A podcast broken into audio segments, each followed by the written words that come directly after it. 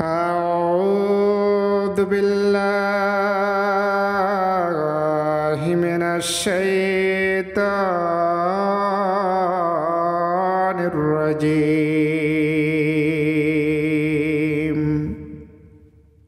وقل الحق من ربكم فمن شاء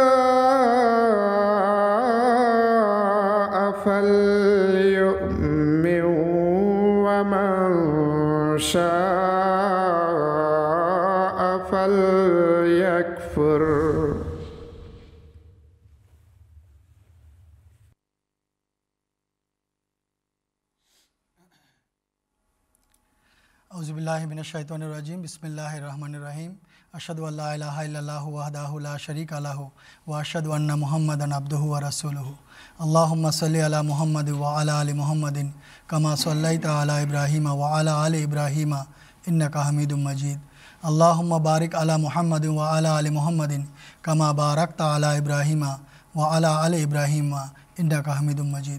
প্রিয় দর্শক শ্রোতা, আপনাদের সবাইকে সাদর আমন্ত্রণ জানাচ্ছি আমাদের আজকের সত্য সন্ধানের অনুষ্ঠানে। প্রিয় দর্শক, আমরা গতকালের অনুষ্ঠানে বলেছিলাম শুরুর দিকে যে এই অনুষ্ঠান আজ থেকে বারো বছর পূর্বে উনত্রিশে অক্টোবর দু নয় সালে আরম্ভ হয়েছিল। আঠাইশে অক্টোবর তারিখে হুজুর আনোয়ার ইদুল্লাহ বিন আসলে আজিজ দোয়া করে এই অনুষ্ঠানের যাত্রা করিয়েছিলেন।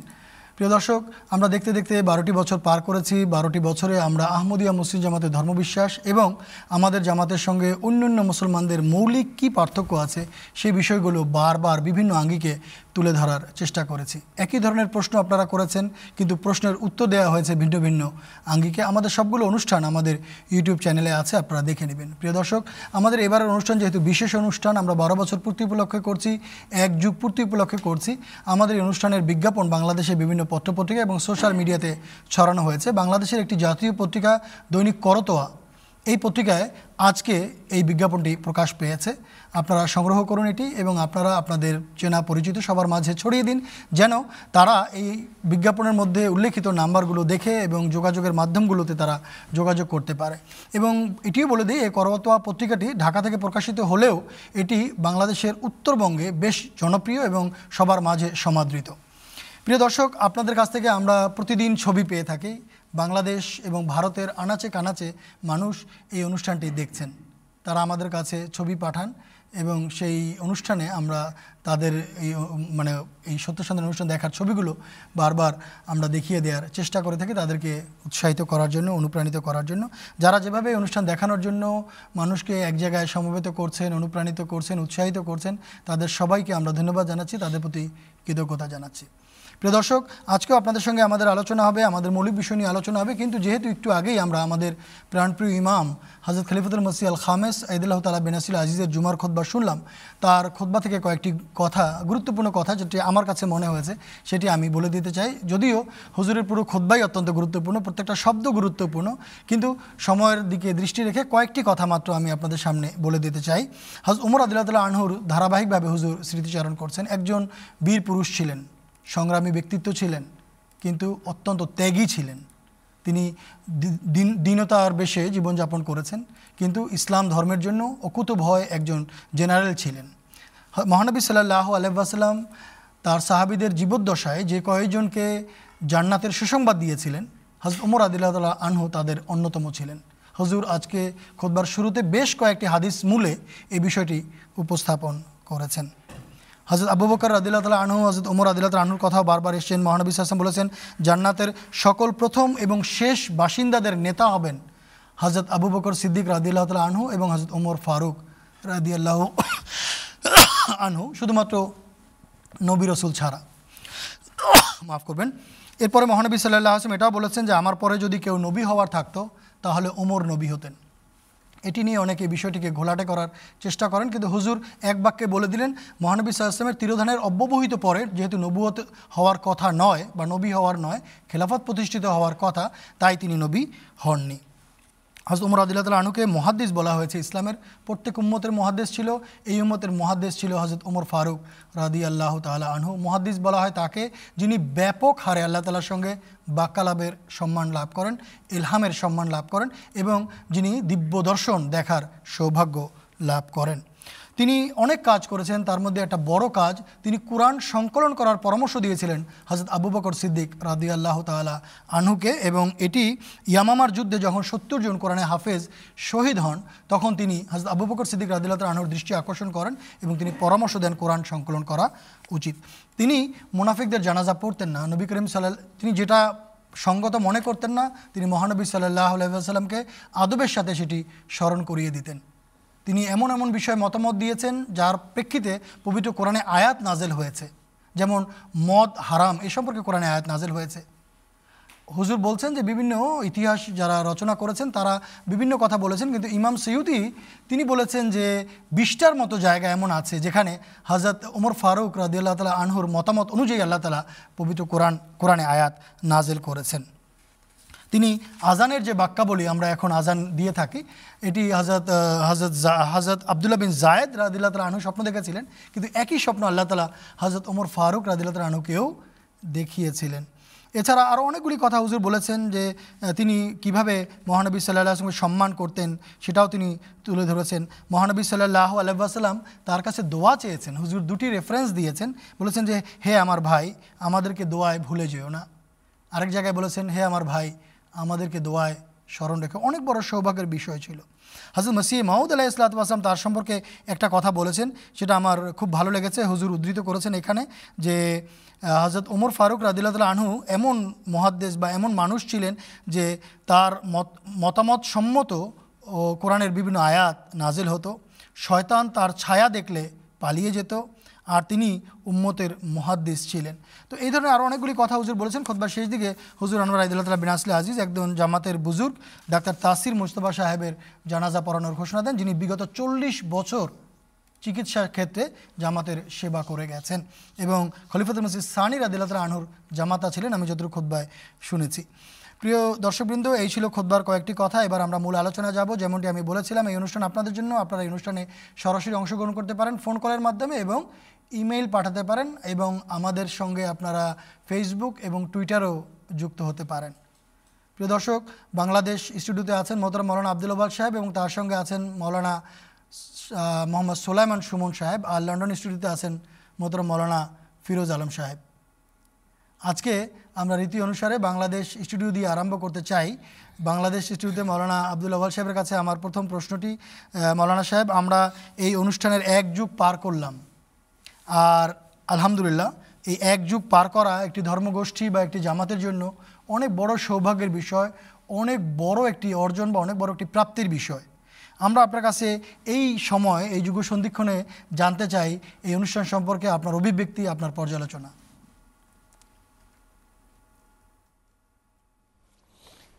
ধন্যবাদ আপনাকে প্রশ্নের জন্য। আল্লাহ সাল্লি আলা মোহাম্মদিন ওয়ালা আলী মোহাম্মদিন বাবারিক ওয়াসাল্লাম ইন্নাকা হামিদু মজিদ। আল্লাহুম্মা লাকাল হামদু আলা কুল্লি হামদিন ওয়ালাকা শরফ আলা কুল্লি শরফিন ওয়ালাকাল মাসালুল্লাহ আলা ওয়া আন্থা রব্বি আলা আলা অক্টোবর মাস একটা অদ্ভুত মাস বাংলাদেশ জামাতের প্রেক্ষিতে। উনত্রিশে অক্টোবর এর আনুষ্ঠানিক যাত্রা আরম্ভ হয়েছিল, যে অনুষ্ঠানের নাম আমরা সত্যের সন্ধানে বলে জানি। আর হজুরের কাছে কেন্দ্রে দোয়া করানো হয়েছিল, হজুরের কাছ থেকে দোয়া চেয়ে নিয়েছিলেন আপনারা কেন্দ্রীয় টিম আঠাইশে অক্টোবর তারিখে। উনত্রিশে অক্টোবরে বাংলাদেশে কি হয়েছিল? উনিশশো বিরানব্বই সালের উনত্রিশে অক্টোবর বিকেলবেলা আসরের নামাজের ঠিক আগ দিয়ে তিনশো জন সন্ত্রাসী গেট ভেঙে ঢুকে আক্রমণ করেছিল গজারির লাঠি এবং অন্যান্য অস্ত্রশস্ত্র নিয়ে। এবং আসরের নামাজের জন্য মসজিদে অপেক্ষমান ৩৫ জন মুসল্লিকে তারা আক্রমণ করে রক্তাক্ত করেছিল, ক্ষত বিক্ষত করেছিল।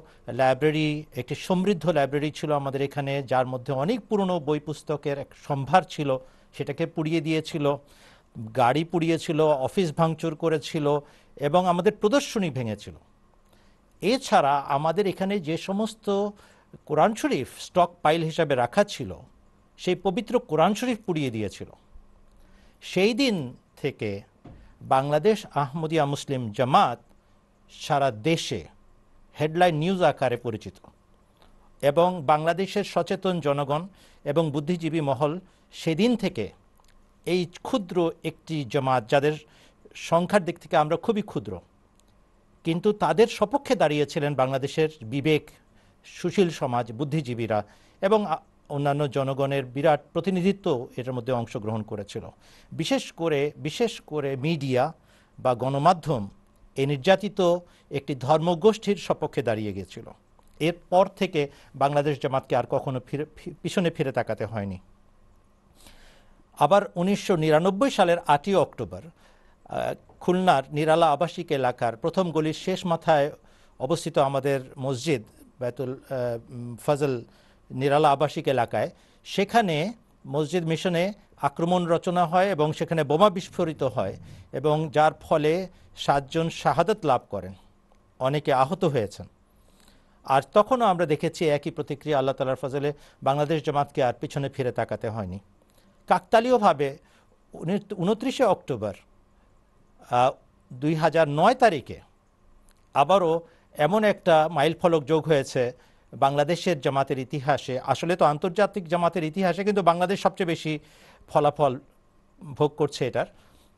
আর সেটা হচ্ছে এই সত্যের সন্ধানের সূচনা। সত্যের সন্ধানে প্রথম দিন থেকে লাইভ ফোন ইন ছিল এবং প্রথম থেকে আমরা প্রশ্ন সরাসরি নিয়ে উত্তর দেওয়ার চেষ্টা করেছি, যেটা অনেকের জন্য অনেক আশ্চর্যজনক একটা বিষয় ছিল। অনেকের পরামর্শ ছিল যে আপনারা রেকর্ডেড প্রোগ্রাম উত্তর দেন কিংবা ইমেলে আপনারা প্রশ্ন নেন। কেননা কি ধরনের প্রশ্ন আসে বা কি ধরনের ব্যবহার আপনারা দর্শকদের কাছ থেকে পাবেন এটা বলা যায় না। কিন্তু আল্লাহ তালার বিশেষ অনুগ্রহ যে আমরা ভদ্রশালীন সমাজের প্রতিনিধিত্ব করতে দেখেছি মানুষকে। যদিও ধর্মীয় বিষয়ে দ্বিমত তারা রাখেন, কিন্তু প্রশ্ন অত্যন্ত শালীনভাবে করেন। দ্বিমত পোষণকারী আহমদিয়া জামাতকে সত্য জানেন না, গবেষণা করছেন, বোঝার চেষ্টা করছেন, কিন্তু তারপরেও শালীনতা বজায় রেখে তারা কথা বলেন। শুধুমাত্র চায়নার থেকে একজন বাঙালি প্রবাসী প্রশ্ন করেছিলেন এবং প্রশ্ন করার জন্য তখন উনি একটা এমন শব্দ ব্যবহার করেছিলেন যার চেয়ে শক্ত শক্ত কোনো শব্দ আমরা আজ পর্যন্ত প্রশ্নকারীদের পক্ষ থেকে শুনিনি। তিনি বলেছিলেন, পুরোটাই মিথ্যা। কিন্তু এর চেয়ে বেশি কঠিন শব্দ তিনি ব্যবহার করেননি। খলিফতুল মাসির কাছে আমরা গিয়েছিলাম, জানিয়েছিলাম যে হুজুর এরকম একটা কথা আমরা জানতে পারলাম। হুজুর বললেন, আপনারা কি উত্তর দিয়েছিলেন? আমরা বললাম, আমরা কি উত্তর দিয়েছিলাম? হুজুর বললেন, না, আপনারা উত্তর দিবেন, ভিত্তিটা সত্য কিনা? ঈসা আলাইসালাম আসবেন। এই কথা কি হজরত মোহাম্মদ সাল্লাহ আলী আসাল্লাম বলেছেন? বলে হ্যাঁ বলেছেন। হজরত মোহাম্মদুর রসুল্লাহ সাল্লাহ আলী আসাল্লামের সহি হাদিসে কি ইমাম মাহাদির আগমনের ভবিষ্যৎবাণী আছে? বলে হ্যাঁ আছে। তাহলে ভিত্তি সত্য। আমরা এক সত্য ভবিষ্যৎবাণী যাচাই কল্পে আপনাদেরকে ডেকেছি। অতএব পুরোটাই মিথ্যা হতে পারে না, এটার গোড়া সত্য। আপনারা যাচাই করেন। কি চমৎকার একটা উত্তর হজুর শিখিয়েছিলেন আমাদেরকে। আমার মনে আছে ওই শক্ত কথা- কথাটার প্রেক্ষিতে। আমি আমার অনুভূতির কথা জানাতে গিয়ে প্রেক্ষিত বা প্রেক্ষাপট বর্ণনা করছি। আমি দুই বাংলার মিলন ক্ষেত্র হিসাবে সত্যের সন্ধানেকে চিহ্নিত করতে চাই। আর আমরা দেখতে পাচ্ছি যে আমাদের ভারতীয় বাংলা প্রদেশে অত্যন্ত বিচক্ষণ, বিদগ্ধ, জ্ঞানপিপাসু আহমদিরা আছেন। এবং যাদের প্রতিবেশী অ আহমদি মুসলমানরাও আহমদিয়া জামাত নিয়ে গবেষণা করছেন। আপনারা লক্ষ্য করে দেখবেন, দর্শকরা নিশ্চয়ই আমার সাথে একমত হবেন যে পশ্চিম বাংলার থেকে, অর্থাৎ ভারতীয় বাংলার থেকে যে প্রশ্ন আসে, সেটা অনেক গভীর ধরনের হয়ে থাকে। অর্থাৎ তাদের পড়াশোনার মান অনেক উঁচু উঁচু ধরনের। এবং তারা গভীরে গিয়ে ব্যাপারটা বোঝার চেষ্টা করেন। এবং দুই বাংলার মধ্যে এই সত্যের সন্ধানে অনুষ্ঠান একটা মিলন ক্ষেত্র রচনা করতে সক্ষম হয়েছে। এটা আমার দৃঢ় বিশ্বাস এবং আমার বিশ্বাস যারা এই অনুষ্ঠান রেগুলার দেখে থাকেন তারাও একমত হবেন। আমাদের একটা বিরাট বাই প্রোডাক্ট এই অনুষ্ঠানের বলতে হয়, যেটা আমরা আগে কল্পনাও করতে পারতাম না। সেটা হচ্ছে বাংলাদেশে একদল আলেম সৃষ্টি হয়েছেন এই প্রোগ্রামটাকে সফল করতে গিয়ে। অর্থাৎ একটা রিসার্চ সেল তৈরি হয়ে গেছে, যাদের কাজ হচ্ছে যোগান দেওয়া। এখানে যে সমস্ত উত্তর দেওয়া হয়, তার নেপথ্যে যে সমস্ত উদ্ধৃতি দিতে হয়, যে সমস্ত ঐতিহাসিক দলিল প্রমাণ উপস্থাপন করতে হয় স্ক্যান্ড কপি দেখাতে হয়। দেওবন্দীদের স্বীকৃত যে সমস্ত ধর্মীয় উৎসগুলো আছে, সেখান থেকে যখন আমরা কোনো কথা বলি, সেটার ব্যাকআপ দেওয়ার জন্য একটা টিম কাজ করছে এখানে। এবং আপনা আপনি হজুরের এই অনুগ্রহের ফলে আল্লাহ তালার এই বিরাট কৃপার নিদর্শনের একটা অংশ হিসাবে বাংলাদেশ জামাতে এক দল আলেমের সৃষ্টি হয়েছে, যারা গভীরভাবে পড়াশোনা করছেন এবং নতুন নতুন তথ্য এবং উপাত্ত আমাদের সামনে প্রতিনিয়ত উপস্থাপন করছেন। এটা কিন্তু একটা বিরাট প্রাপ্তি। আমাদের এই অনুষ্ঠানের কারণে, হজুরের এই দয়ার কারণে, আল্লাহ তালার এক বিরাট কৃপার কারণে। আরেকটা জিনিস আমি এই ব্যাপারে বলতে চাই, যে আজকে বারো বছর পার করে আমরা অনুষ্ঠান করছি। যাদের বয়স ছয় বছর ছিল, যখন আমরা আরম্ভ করেছিলাম এই অনুষ্ঠানটা হজুরের অনুমোদনে, তখন তাদের বয়স ছয় হলেও এখন তারা আঠারো বছরের প্রাপ্তবয়স্ক যুবক এবং বড় হয়ে গেছেন তারা। তাদের কাছে বিশেষভাবে আবেদন জানাচ্ছি, ছয় বছর বয়সে তো আপনাদের এই অনুভূতি ছিল না, যা এখন আছে। আপনারা দয়া করে শেখেন, বুঝেন এবং রপ্ত করেন এবং সেই ঘাটতি পূরণ করেন যে জ্ঞানের ঘাটতি আমাদের কখনো কাম্য নয়। হজরত খলিফাতুল মসিদ সানি রাজি আল্লাহনের যুগে সাহাবিরা বিচরণ করতেন এবং জামাতের মধ্যে প্রত্যেকে মোরাব্বি ছিলেন। তারা কোরআন শরীফ ভেজে খেয়েছেন। অলি গলিতে কোরআনের চর্চা, গরিবের বাড়িতে কোরআনের চর্চা, ধনির বাড়িতে কোরআনের চর্চা, দোয়া, হাদিসের দরস। হজরত মসিহ মাউদ আলাহিসাল্লামের বই পড়ার অভ্যাস খলিফা ওয়াক্তের খুদ্া শোনার অভ্যাস এবং সেটাকে চর্চা করার অভ্যাস। এটা বৈশিষ্ট্য আহমদিয়া জামাতের। আর এই কারণেই সারা পৃথিবীতে ছড়িয়েছে আহমদিয়াত। এই সুগন্ধ যেন লোপ না পায়, এই সুগন্ধ যেন আরও বিস্তৃত হয়, এটার বিনীত অনুরোধ করব, আপনারা যদি এই অনুষ্ঠানটাকে ভালো করে রপ্ত করেন, পিছনে গিয়ে দেখেন যে কি কি উত্তর দেওয়া হয়েছে, বিভিন্ন আঙ্গিকে, একই প্রশ্নের বিশটা ধরনের, বিশ ধরনের উত্তর দেওয়া হয়েছে, বিভিন্ন আঙ্গিকে দেওয়া হয়েছে, কারও কাছে কোনোটা আকর্ষণীয় হবে, কারও কাছে আরেকটা আকর্ষণীয় হবে, এটা না, ওইটা ওইটা না, ওইটা, দেখেন, চর্চা করেন, রপ্ত করেন, নোটস নেন, এবং আপনাদের বন্ধুদেরকে দেখান। আপনাদের বন্ধুদেরকে বলেন, দেখবেন আল্লাহ তালা আপনাদের মাঝে একটা পবিত্র পরিবর্তন এনে দিবেন। আর একই সাথে এটার মূল উৎস, খেলাফতের সাথে দৃঢ় সম্পর্ক গড়ে তোলেন। আল্লাহ তালা আমাদেরকে সৌভাগ্য দান করুন। ধন্যবাদ আপনাকে মৌলানা সাহেব। আপনি আপনার অনুভূতি ব্যক্ত করলেন, পর্যালোচনা করলেন। মৌলানা ফিরোজ আলম সাহেব, শুরু থেকেই অনুষ্ঠানের আপনি উদ্যোক্তা বা এটার সাথে আপনি আছেন প্রথম দিন থেকে। আপনারও কাছেও অনেক অনুভূতি, স্মৃতি আছে যদি আপনি আমাদের সঙ্গে শেয়ার করতেন। জাজাকুমুল্লাহ আল্লাহুম্মা সাল্লি আলা মুহাম্মাদিন ওয়া আলা আলি মুহাম্মাদিন কামা সাল্লাইতা আলা ইব্রাহিম ওয়া আলা আলি ইব্রাহিম ইন্নাকা হামিদুম মাজিদ। আল্লাহুম্মা বারিক আলা মুহাম্মাদিন ওয়া আলা আলি মুহাম্মাদিন কামা বারাকতা আলা ইব্রাহিম ওয়া আলা আলি ইব্রাহিম ইন্নাকা হামিদুম যা আলোচনা হচ্ছে, প্রতিটি অক্ষরের উদ্দেশ্য হলো আল্লাহর দরবারে কৃতজ্ঞতা প্রকাশ করা। মৌলানা সাহেব যা বললেন ঢাকা থেকে, এর পিছনেও কৃতজ্ঞতার চেতনা কাজ করছে। তো আমরা খোদাতালার কাছে কৃতজ্ঞ, যদিও কৃতজ্ঞতা প্রকাশ আমরা করতে জানি না, কিন্তু আমরা চেষ্টা করি। কারণ আমাদের আল্লাহ বলেছেন যে কৃতজ্ঞতা প্রকাশ করা কোনো প্রচেষ্টাকে আরও প্রচেষ্টার ফলাফলকে বহুগুণে বর্ধিত করে। কোনো বিষয়ে যদি আপনি আল্লাহ দরবারে কৃতজ্ঞ হন, সত্যিকার অর্থে কৃতজ্ঞতা প্রকাশের চেষ্টা করেন তাহলে যেই উদ্দেশ্যে আপনি কাজ করছেন, সেই উদ্দেশ্যকে আল্লাহ তালা আরও বেশি সফল করেন। তো এই যে প্রচেষ্টা, এটার পেছনে খোদার অসাধারণ মেহরবানি আছে। আল্লাহ তালা কোরআন সে বলেছেন, ইজ তা আজানা রাব্বুকা লায়ন শাকারতুম লা আজিদান্নাকুম সেই সময়কে স্মরণ করো যখন তোমার প্রভু বলেছেন বলেছেন না, ঘোষণা করেছেন যে তা তাজানা মানে হলো ঘোষণা দেয়া, সাধারণ বলা না। ঘোষণা দেয়া এবং সাধারণ বলার ভিতরে একটু পার্থক্য আছে। ঘোষণা দেওয়ার উদ্দেশ্য হলো যে হাজার হাজার লক্ষ লক্ষ মানুষকে সাক্ষী করা। আল্লাহ তালা সাক্ষী, সাক্ষ্য দাঁড় করাচ্ছেন যে তুমি যদি শুকর করো, কৃতজ্ঞতা প্রকাশ করো, আমি আরও বেশি দেব। আর না দিলে এসব মানুষ সাক্ষী হবে, সারা পৃথিবী সাক্ষী হবে যে আমি দিচ্ছি না। তো এটাই হলো তাজানা শব্দের অর্থ। তো আমরা যদি কৃতজ্ঞতা প্রকাশ করি, আল্লাহ ঘোষণা দিচ্ছেন যে আমি তোমাদের এই প্রচেষ্টার ফলাফল বহু গুণে বর্ধিত করো ম্যাগনিফাই করব এটাকে। তো এই প্রচেষ্টার কিছু এর পটভূমি, নেপথ্য কাহিনী শ্রদ্ধেয় মৌলানা সাহেব বললেন। অনেক কথা আছে, অনেক ভালো দিক এই অনুষ্ঠানের সামনে এসেছে। অনেকের কৃতজ্ঞতা, যেখানে আল্লাহ দরবারে কৃতজ্ঞতা প্রকাশ করি আমরা, মানুষেরও কৃতজ্ঞতা প্রকাশ করা দরকার যে গতকালও কিছু বলেছি। তো অনেক নিবেদিত প্রাণ কর্মী আমাদের আছে যারা এই অনুষ্ঠানকে সফল করার জন্য কাজ করেছেন এবং এই পিরিয়ডে সামনে এসেছেন। তো এই অনুষ্ঠান যখন আরম্ভ হয় এটাকে কেবেলে দেখানোর জন্য অনেকে চেষ্টা করেছে সারা বাংলাদেশে এবং তাদের প্রচেষ্টা আল্লাহ তালার ফজলে অনেক ফলাফল বহন করেছে। আমার মনে আছে আহমদনগরে একটা টিম এই জন্য কাজ করেছে, ব্রাউনবাড়িয়া এদিক থেকে খুব সফলভাবে কাজ করেছে। প্রতিটি ঘরে ঘরে তারা কানেকশন দিয়েছেন। সেই সময়কার ইমারত এই উদ্দেশ্যে অনেক কাজ করেছে। এখনও মনে হয় আল্লাহ তালার ফজলে কাজ করে যাচ্ছেন তারা। আর বিভিন্ন সময় আমরা তাদের সাথে কথা বলি। কোনো সময় ঘাটতি দেখা দিলে আবার তারা দাঁড়িয়ে যান, সোচ্চার হয়ে যান এই কাজে।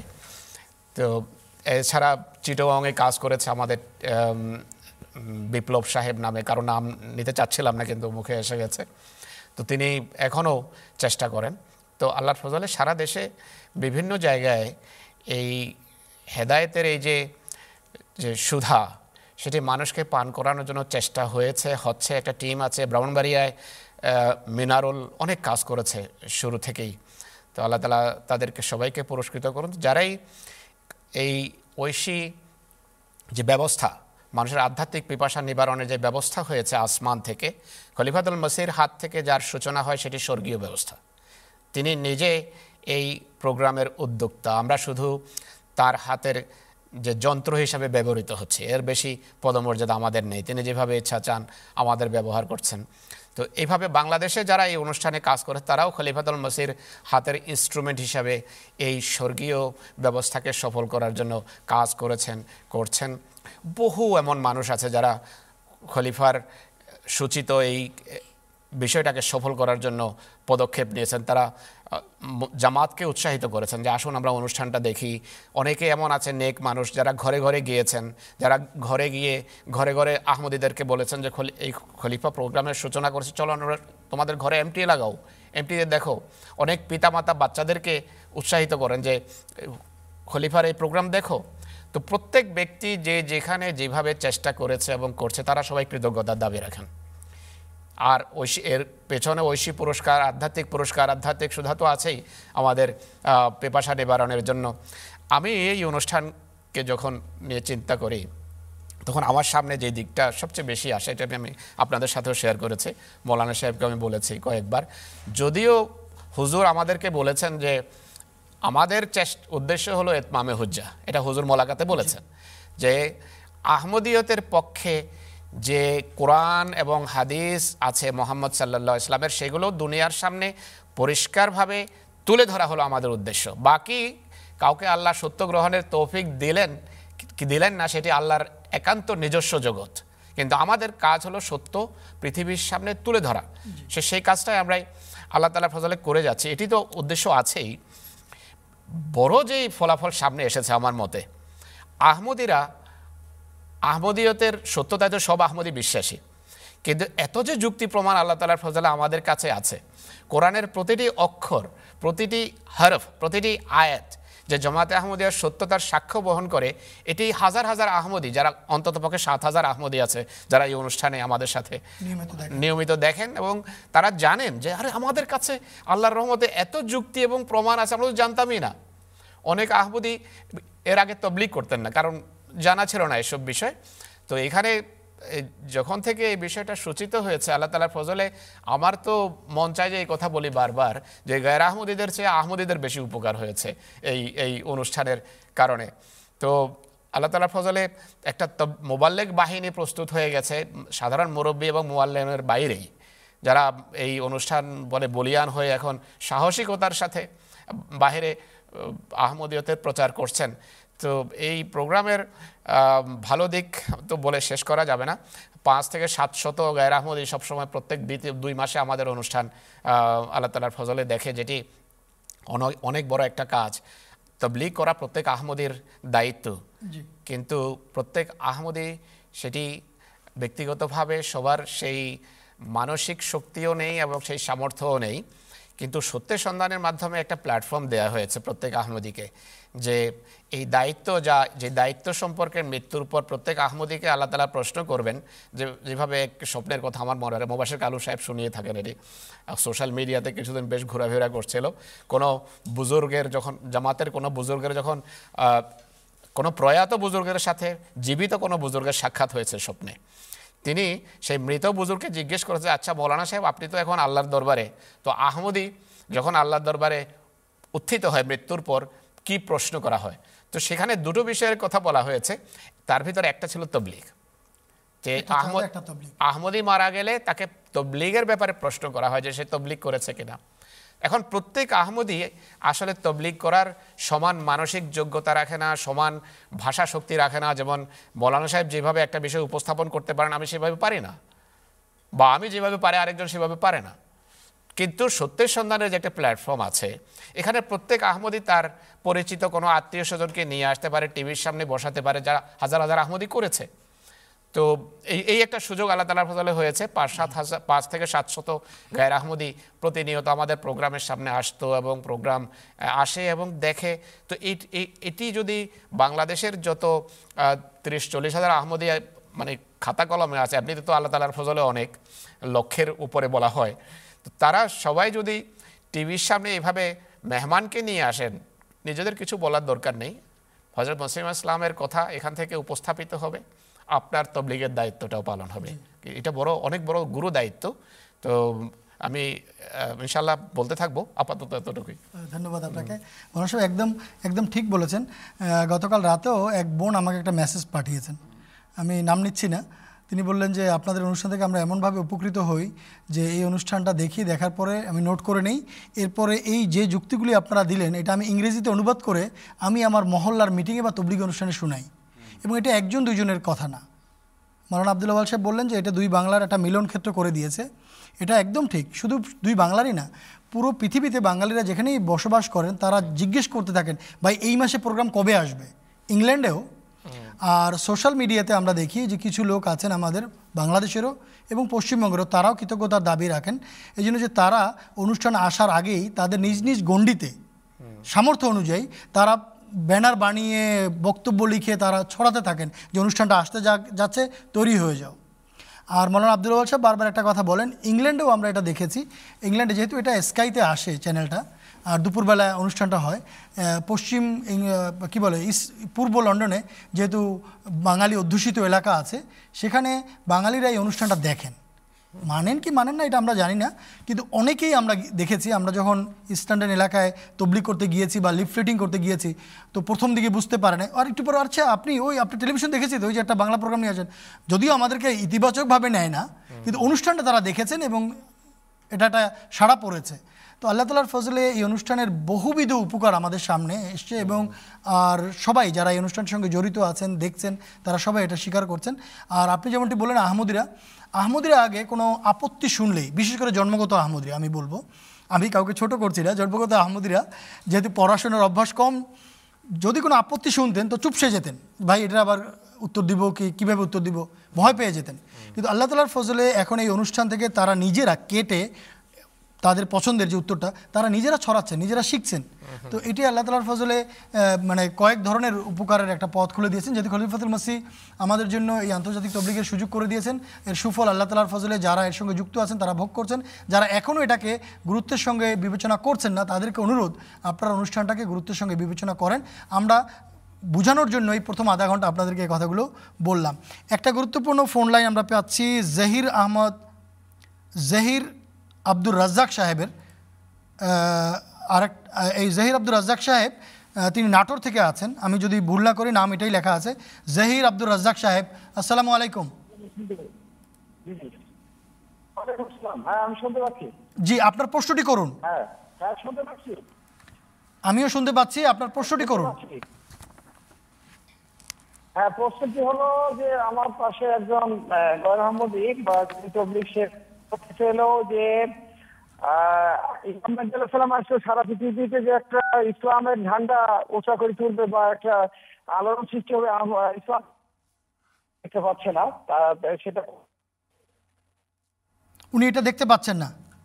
সেটা তারা বুঝতে পারছে যে আহমদিয়া আসলে এই ইসলামের ঝান্ডা সকলের উপরে থাকে ইসলামকে কতবদ্ধ করবে এটা কই- সেটা তারা বুঝতে পারছে না আচ্ছা, ধন্যবাদ। প্রশ্নটি পেয়ে গেছি। মৌলানা আচ্ছা, আব্দুল আব্বাল সাহেবের কাছে আমি যেতে চাই এই প্রশ্নটি নিয়ে। মৌলানা সাহেব আমি আশা করি আপনি শুনেছেন প্রশ্নটি। জি আমি শুনেছি। উত্তরটা হচ্ছে যে ভবনের ভিত অনেক নিচের থেকে শুরু করতে হয় কেননা ভবন অনেক উঁচু নির্মিত হবে। সেই ভবনের ভিত রচনার জন্য সময় দিতে হয়। কেয়ামত পর্যন্ত যেহেতু আহমদিয়া মুসলিম জামাতের বিস্তৃতি, এই জন্য পূর্ণ একশো বছর এর ভিত রচনার জন্য গেছে। এই কারণে ভিতটা উপরে উঠেছে, দেখতে পান নাই অনেকেরা। এখন যে দ্রুত গতিতে আহমদিয়া জামাত বিস্তৃতি লাভ করছে, সেটা সবার চোখে মানে এমনভাবে দেখা দিচ্ছে যে মানুষ হতবাক হয়ে যাচ্ছে। দেখুন, পৃথিবীতে বলা হয় দুইশো বিশ থেকে দুইশো দেশ বা টেরিটরি আছে কি বলব টেরিটরিকে বাংলায়। সিএনএন যেটা একটা বিখ্যাত নিউজ চ্যানেল তারা বারবার ঘোষণা করে যে আমরা দুইশো বিশটি দেশ এবং অঞ্চলে আমাদের নেটওয়ার্ক ছড়িয়ে রেখেছি। আর আহমদিয়া জামাত ইতোমধ্যে দুশো চোদ্দোটার বেশি দেশে ছড়িয়ে গেছে, পৌঁছে গেছে। এটা হচ্ছে শুধুমাত্র বিস্তৃতি আরম্ভ হয়েছে মাত্র। বাকি কোনো কোনো দেশে আহমদীদের সংখ্যা এত বেশি যে সেখানে পরিকল্পনা বলেন আর তাদের রীতি এবং নীতি অবলম্বনের কথা বলেন, তাদের নীতি অবলম্বন এবং আইন প্রণয়নের কথা বলেন, সেখানেও আহমদীরা প্রভাব বিস্তার করছে এবং ন্যায় নীতির আদর্শ স্থাপন করার চেষ্টা করছে। আহমদীরা এমনও আছেন যারা সেই দেশের সর্বোচ্চ সম্মানে ভূষিত হচ্ছেন। আমাদের এখন নাম নেওয়ার সুযোগ নাই, শুধুমাত্র এই প্রভাবটা বোঝানোর জন্য আমি কথাটা বললাম যে আল্লাহ তালা কি দিয়েছেন। এটা হচ্ছে সারা পৃথিবীর একটা ছোট্ট পরিসংখ্যান। ইসলামী বিশ্বে আহমদিয়া জামাত কী করছে? আমি যদি শুধুমাত্র কোরআন শরীফের সেবার কথায় বলি, তাহলে আমার এক ঘণ্টা প্রয়োজন হবে। পঁচাত্তরটি ভাষায় কোরআন শরীফের পূর্ণাঙ্গীন অনুবাদ প্রকাশ করা কি চারটিখানি কথা? একটি ভাষায় অনুবাদ করতে এগারো বছর, বারো বছর লাগে একটি পুরো টিমের। আর পঁচাত্তরটি ভাষায় সারা পৃথিবীতে আহমদিয়া জামাত কোরআনের অনুবাদ করে ছড়িয়ে দিচ্ছে। এই সৌভাগ্য আহমদিয়া জামাত ছাড়া কি দ্বিতীয় কোনো জামাতের আছে? সারা পৃথিবীতে হাদিস শরীফের অনুবাদ করে ছড়ানোর সৌভাগ্য আহমদিয়া জামাতের মতো অন্য কেউ লাভ করেছে? সারা পৃথিবীতে ইসলামের খাঁটি পরমত সহিষ্ণু আধ্যাত্মিক শিক্ষা, নৈতিক শিক্ষা উপস্থাপনের সৌভাগ্য আহমদিয়া জামাত যেভাবে লাভ করেছে, সেটা কি অন্য কারও আছে? যেই শিক্ষা হজরত মোহাম্মদ সাল্লাহ আলী আসাল্লাম দিয়েছেন, অবিকল সেই শিক্ষাটাকে পুনরায় জগতের সামনে উপস্থাপন করার সৌভাগ্য ইমাম মাহাদি আলাইসালামের জামাত ছাড়া কি অন্য কোনো জামাত লাভ করছে? তাদের কাছে তো সেই ব্যবস্থাপনাই নাই। তাদের কাছে খিলাফত নাই, এক, ঐশী নেতৃত্ব নাই, আহমদিয়া জামাতের কাছে আছে। তাদের কাছে আন্তর্জাতিক ব্যাতুল মাল নাই। খলিফার অধীনে যে ব্যাতুল মাল পরিচালিত হবে, সেটা তাদের কাছে নাই। কেউ রাইট উইং করে, কেউ লেফট উইং করে, কেউ ইস্টার্ন পলিটিক্স করে, কেউ ওয়েস্টার্ন পলিটিক্স করে, এটা নিয়ে ইসলাম করা যায়? কেউ মডারেট ইসলাম করে, এই এই ইসলামের মধ্যে কি আবার কোনো এরকম ভাগ বিভক্তি আছে? খাঁটি ইসলাম একটার নাম, এক জিনিসের নাম, আর সেটা দেখা যায় আহমদিয়া জামাতে, এবং এইটা একটা বিশাল বিষয়। যদি কেউ একটু প্রবেশ করে তবেই হ্যাঁ যদি কেউ মনে করেন যে পাঁচ হাজার লোকের সামিয়ানার নিচে উপস্থিতিতে একজন সুর করে ওয়াজ করলেন, এটাই ইসলামের বিজয়, আমি তার সাথে একমত হতে পারি না। আপনি শুধু পাঁচ হাজার লোকের সামনে এক ঘণ্টার একটা সুরলিত কণ্ঠে ওয়াজটাকে যদি ইসলামের বিজয় মনে করেন, আমি এর সাথে একমত হতে পারি না। কেন পারি না, আমি বলে দিচ্ছি। এইখান থেকে উঠেই তাদের মধ্যে পবিত্র কোনো পরিবর্তন আপনি লক্ষ্য করবেন না। কিছুক্ষণ হয়তো আল্লাহ আকবর, জিন্দাবাদ মার্শাল্লাহ এই সমস্ত কথা তারা বলেন। কিন্তু এখান থেকে উঠে গিয়ে যে ইসলাম তাদের পালন করার কথা, সে পবিত্রকরণ প্রক্রিয়া তাদের নাই। এটা আল্লাহ তালা দেন। আর সেটা সম্ভব খিলাফতের মাধ্যমে। আল্লাহ তালা রসুল হজরত মোহাম্মদ সাল্লাহ আলী আসলাম যা বলেছিলেন সেটা পূর্ণ হয়েছে। ইমাম মাদি আলাইসাল্লাম এসেছেন, তিনি তার কাজ সম্পাদন করেছেন। তারপরে ভবিষ্যৎবাণী অনুযায়ী ঐশী খিলাফত প্রতিষ্ঠিত হয়েছে এবং সে কাজ চলছে। অব্যাহত থাকবে ইনশাল্লাহ আপনারা দেখতে থাকেন ইনশাল্লাহ আপনাদের চোখেও ধরা পড়বে যে কি বিশাল কার্যক্রম আল্লাহ তালা সফল করে চলেছেন তার নিজের পরিকল্পনা অনুযায়ী। ধন্যবাদ। ধন্যবাদ আপনাকে মৌলানা সাহেব। ধন্যবাদ রাজ্জাক সাহেবকেও, আব্দুর রাজ্জাক সাহেবকেও। আপনি আপনার অতিথি নিয়ে অনুষ্ঠান দেখছেন, গতকালও ফোন করেছিলেন। মৌলানা সাহেব, এইখানে এই কথাটাও বলে দিই, আমাদের এই যে দেখেন, অনেক জায়গায় মানুষ একত্রিত হয়ে টিভিতে দেখতে পারে না। গতকালকে আমি একটা ছবি দেখছিলাম মানে ছবিটা দেখে এমটিএর ছেলেরা আবেগ আপ্লুত হয়ে গেছে যে বেশ বিশ পঁচিশ জন মানুষ বসে অনুষ্ঠান দেখছেন, কিন্তু একটা মোবাইলে অনুষ্ঠান দেখছেন, টেলিভিশন নাই তাদের কাছে। একটা মোবাইলের মধ্যে তারা ইউটিউব লাগিয়ে সেখানে তারা অনুষ্ঠান দেখছেন। খোদাতলার কৃতজ্ঞতা আমরা কীভাবে যে প্রকাশ করব আমাদের কাছে ভাষা নাই। আহমদিরা কেউ তার দোকানে বসে দেখাচ্ছেন, সেটা পশ্চিমবঙ্গ আর বাংলাদেশেও কেউ তার ব্যবসার সেন্টারে, কেউ তার চাকরির ক্ষেত্রে, কেউ তার বাড়িতে একজন, দুজন করে ডেকে ডেকে এনে তবলিক করছেন, দেখাচ্ছেন। তো যারাই এই ধরনের সুযোগটাকে কাজে লাগিয়ে তবলিক করছেন, আমরা আপনাদের প্রতি কৃতজ্ঞ এবং আপনারা মূলত হজরত মসিহে মাউদ আলাহ ইসলাতামের আওয়াজকে পৃথিবীর প্রান্তে প্রান্তে পৌঁছে দেওয়ার লক্ষ্যে বলিষ্ঠ ভূমিকা রাখছেন, বস্তুনিষ্ঠ ভূমিকা রাখছেন। আল্লাহ তালা আপনাদেরকে পুরস্কার দান করুন। আরেকটি ফোন কল নিচ্ছি এবারে অ্যাডভোকেট শামসুল আরেফিন সাহেব আছেন ব্রাহ্মণবাড়িয়া থেকে। আসসালামু আলাইকুম। জি আসসালামু আলাইকুম। ওয়ালাইকুম আসসালাম। বাজান আমি আমার কোশ্চেনটা হলো জনাব গুলাম মির্জা মেহেদি যে আপনারা ওনাকে মেহেদি বলতেছেন। উনি যে মেহেদি তার প্রমাণাদি কি আছে? কীভাবে ওনাকে আমরা প্রমাণ করব যে উনি গোলাম মির্জা জনাব উনি মেহেদি? উনি ইমাম মাহাদি। জি ধন্যবাদ। আপনি ভাইজান অনুষ্ঠানটি দেখতে থাকুন। আপনার এই প্রশ্নটি নিয়ে আমি যাচ্ছি বাংলাদেশ স্টুডিওতে সেখানে আছেন মৌলানা মোহাম্মদ সুলাইমান সাহেব। মৌলানা সুলাইমান সাহেব আসসালামু আলাইকুম। আপনি কি শুনতে পেয়েছেন? জি আসসালামু আলাইকুম রহমতুল্লাহ। জি শুনতে পাচ্ছি। ওনার প্রশ্ন হচ্ছে মির্জা সাহেবই যে ইমাম মাহাদি এর এটি কীভাবে প্রমাণ করবেন?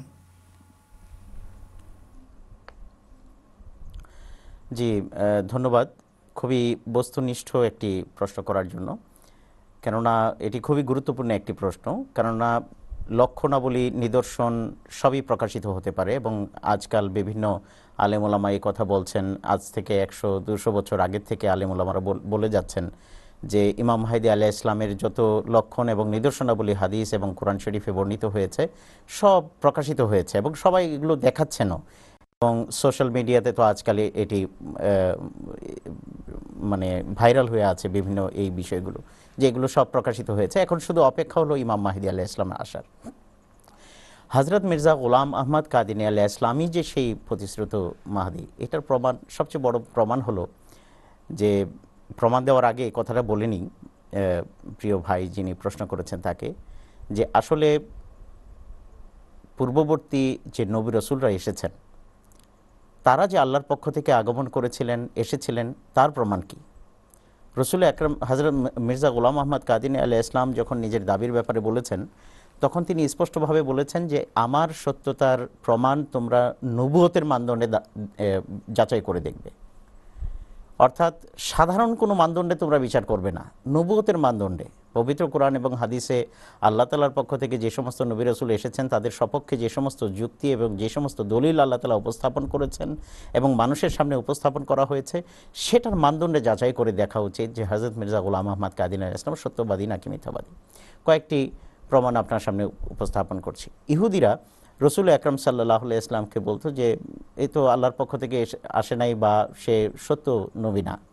আল্লাহ তালা কি উত্তর দিয়েছেন? সুরা আল হাক্কার আয়াতে আল্লাহ তালা বলছেন আউজুবুল্লাহ শেতওয়ানি রাজিব ওয়ালাউ তাকাব্বালা আলাইনা বাজ আল আকাবিল লা আখাজনা মিনহু বিল ইয়ামিন সুম্মা লা কাতাআনা মিনহুল ওয়াতিন আল্লাহ তালা বলছেন যে, সে অর্থাৎ মোহাম্মদ সাল্লাহু আলহি ওয়াসাল্লাম যদি মিথ্যা বানিয়ে আমার প্রতি আরোপ করে কোনো কথা বলতো, তাহলে আমি তাকে ডান হাতে ধরতাম এবং তার জীবন সেটা কেটে দিতাম। কত ভয়ঙ্কর কথা। আল্লাহ তালা রসুল আকরম সাল্লাহ আলী ওয়াসাল্লামের ব্যাপারে বলছেন যে যদি এই মোহাম্মদ সাল্লাহ ইসলামও আমার প্রতি মিথ্যা আরোপ করে কোনো কথা বলতো, তাহলে আমি তাকে আমার আল্লাহ তালার মহাপরাক্রমের মাধ্যমে তাকে ধরতেন এবং তাকে ধ্বংস করে দিতেন। কোরআন শরীফে অসংখ্য জায়গায় এই বিভিন্ন জায়গায় এই বিষয়টি আরও বর্ণিত হয়েছে যে কখনো যারা মিথ্যাবাদী তাদেরকে আল্লাহ তালা সফল হতে দেন না, আল্লাহ তালা ধ্বংস করে দেন। হজরত মোহাম্মদ মুস্তফা সাল্লাহ ইসলাম এর মানদণ্ড আমরা দেখি, যে মানদণ্ড সুরা হাক্কার মধ্যে দেওয়া হয়েছে। সুরা হাক্কার এই মানদণ্ড অনুযায়ী রসুল আকরম সাল্লাহ ইসলাম চল্লিশতম বছরে বয়সে তিনি আল্লাহ তালার পক্ষ থেকে ওহিপ্রাপ্ত হন এবং নবীয়ত প্রাপ্ত হন এবং তেষট্টি, তেষট্টিতম বছরে ইন্তেকাল করেন, আল্লাহ তালার কাছে চলে যান। আমরা যারা মুসলমান, আপনারা যারা মুসলমান, আমরা সবাই বিশ্বাস করি রসুল আকরম সাল্লাহ ইসলাম একজন সত্যবাদী নবী। এর মধ্যে বিন্দু মাত্র কারও সংশয় নেই। কারও কোনো এই বিষয়ে কোনো সন্দেহের অবকাশ নেই। তাহলে চল্লিশ বছর বয়স থেকে তেষট্টিতম বছর বয়স পর্যন্ত কত বছর হয়? তেইশ বছর হয়। রসুল আকরম সাল্লাহ ইসলাম যে আল্লাহর পক্ষ থেকে এসেছেন, এর মানদণ্ড দাঁড়াচ্ছে যে তেইশ বছর এই যে রসুল সাল্লাহ ইসলাম জীবিত জীবন লাভ করেছেন, তিনি সত্যবাদী, আমরা বিশ্বাস করি মুসলমানরা সত্যবাদী। তাহলে এটা এটা একটা মানদণ্ড যে কোনো মিথ্যাবাদী এই মানদণ্ডে উত্তীর্ণ হতে পারে না। এটা কীভাবে সম্ভব? একজন মিথ্যাবাদী রসুল আকরম সাল্লাহ আলহিসাল্লামের মানদণ্ডে জয়লাভ করে ফেলবে, মানদণ্ডে উত্তীর্ণ হয়ে যাবে? অসম্ভব ব্যাপার। আর এটি রসুল আকরম সাল্লাহ ইসলামের থেকে আজ পর্যন্ত এটি, এই মানদণ্ড যাচাই করা হচ্ছে। এহলে সুন্নত ওয়াল জামাত এই মানদণ্ড এহলে কিতাবদের সামনে উপস্থাপনও করে থাকেন। যে তেইশ বছরের মানদণ্ড, তেইশ বছর আল্লাহ তালার পক্ষ থেকে কেউ যদি দাবি করেন, আল্লাহর পক্ষ থেকে আল্লাহর প্রতি আরোপ করে কোনো কথা বলেন এবং যদি তেইশ বছর জীবন লাভ করে, তাহলে সে নবুয়তের মানদণ্ডে উত্তীর্ণ। হজরত মির্জা গোলাম আহমদ কাদিন আলাহ ইসলাম আঠারোশো বিরাশি সনে আল্লাহর পক্ষ থেকে অজস্র ওহি ইলহাম সম্বলিত পুস্তক রচনা করেছেন এবং সেটি মানুষের কাছে প্রচার করেছেন, যার নাম বারাহিনে আহমদিয়া। ইসলামের সপক্ষে, পবিত্র কোরআনের সপক্ষে তিনি পুস্তক রচনা করেছেন। বারাহিনে আহমদিয়া, সেটাতে তিনি আল্লাহর পক্ষ থেকে মামুর হওয়ার ঘোষণা করেছেন যে তিনি আল্লাহর পক্ষ থেকে মামুর হয়েছেন। আল্লাহর পক্ষ থেকে তিনি প্রত্য- প্রত্যাদিষ্ট হয়েছেন। আর একের পর এক আল্লাহর কথা, আল্লাহর প্রতি আরোপ করে তিনি কথা বলে গেছেন। আর তিনি ইন্তেকাল করেছেন উনিশশো আট সালে গণনা করে দেখুন ২৬ বছর বয়স হয়। শুধুমাত্র ইলহামের কথা বলি নেই, প্রকাশ করেছেন আঠারোশো বিরাশি সালে পুস্তক আকারে তার ওহি ইলহাম এবং আল্লাহ তালার সাথে তার কথোপকথন, গায়েবের সংবাদ, এগুলো তিনি প্রকাশ করেছেন। অতএব রসুল আকরম সাল্লাহ ইসলামের জন্য আল্লাহ তালা যে মানদণ্ড পবিত্র কোরআনে আমাদের জন্য দেখিয়েছেন, সেই মানদণ্ডে হজরত মির্জা গোলাম আহমদ কাদিন ইসলাম সত্যবাদী সাব্যস্ত হন। তিনি সেই মানদণ্ডে উত্তীর্ণ হন। আরেকটি উদাহরণ দিয়ে আমি এই উত্তর শেষ করব প্রিয় ভাইয়ের কাছে। রসুল আকরম সাল্লাহ ইসলামের পরিবারে হজরত আলী রাজি আল্লাহ আনহু, তাদের পরিবারের মাঝে আলোচনা হতো যে আমাদের যে ইমাম মাহিদি আসবে, তাদের, তার সম্পর্কে বিভিন্ন ঘটনা আলোচনা হতো। হজরত আলী রাজি আল্লাহ আলোচনা করেছেন যে আমাদের যে মাহাদি আসবে, অর্থাৎ সত্যিকার যে মাহাদি আসবে, তার জন্য দুটো নিদর্শন আছে।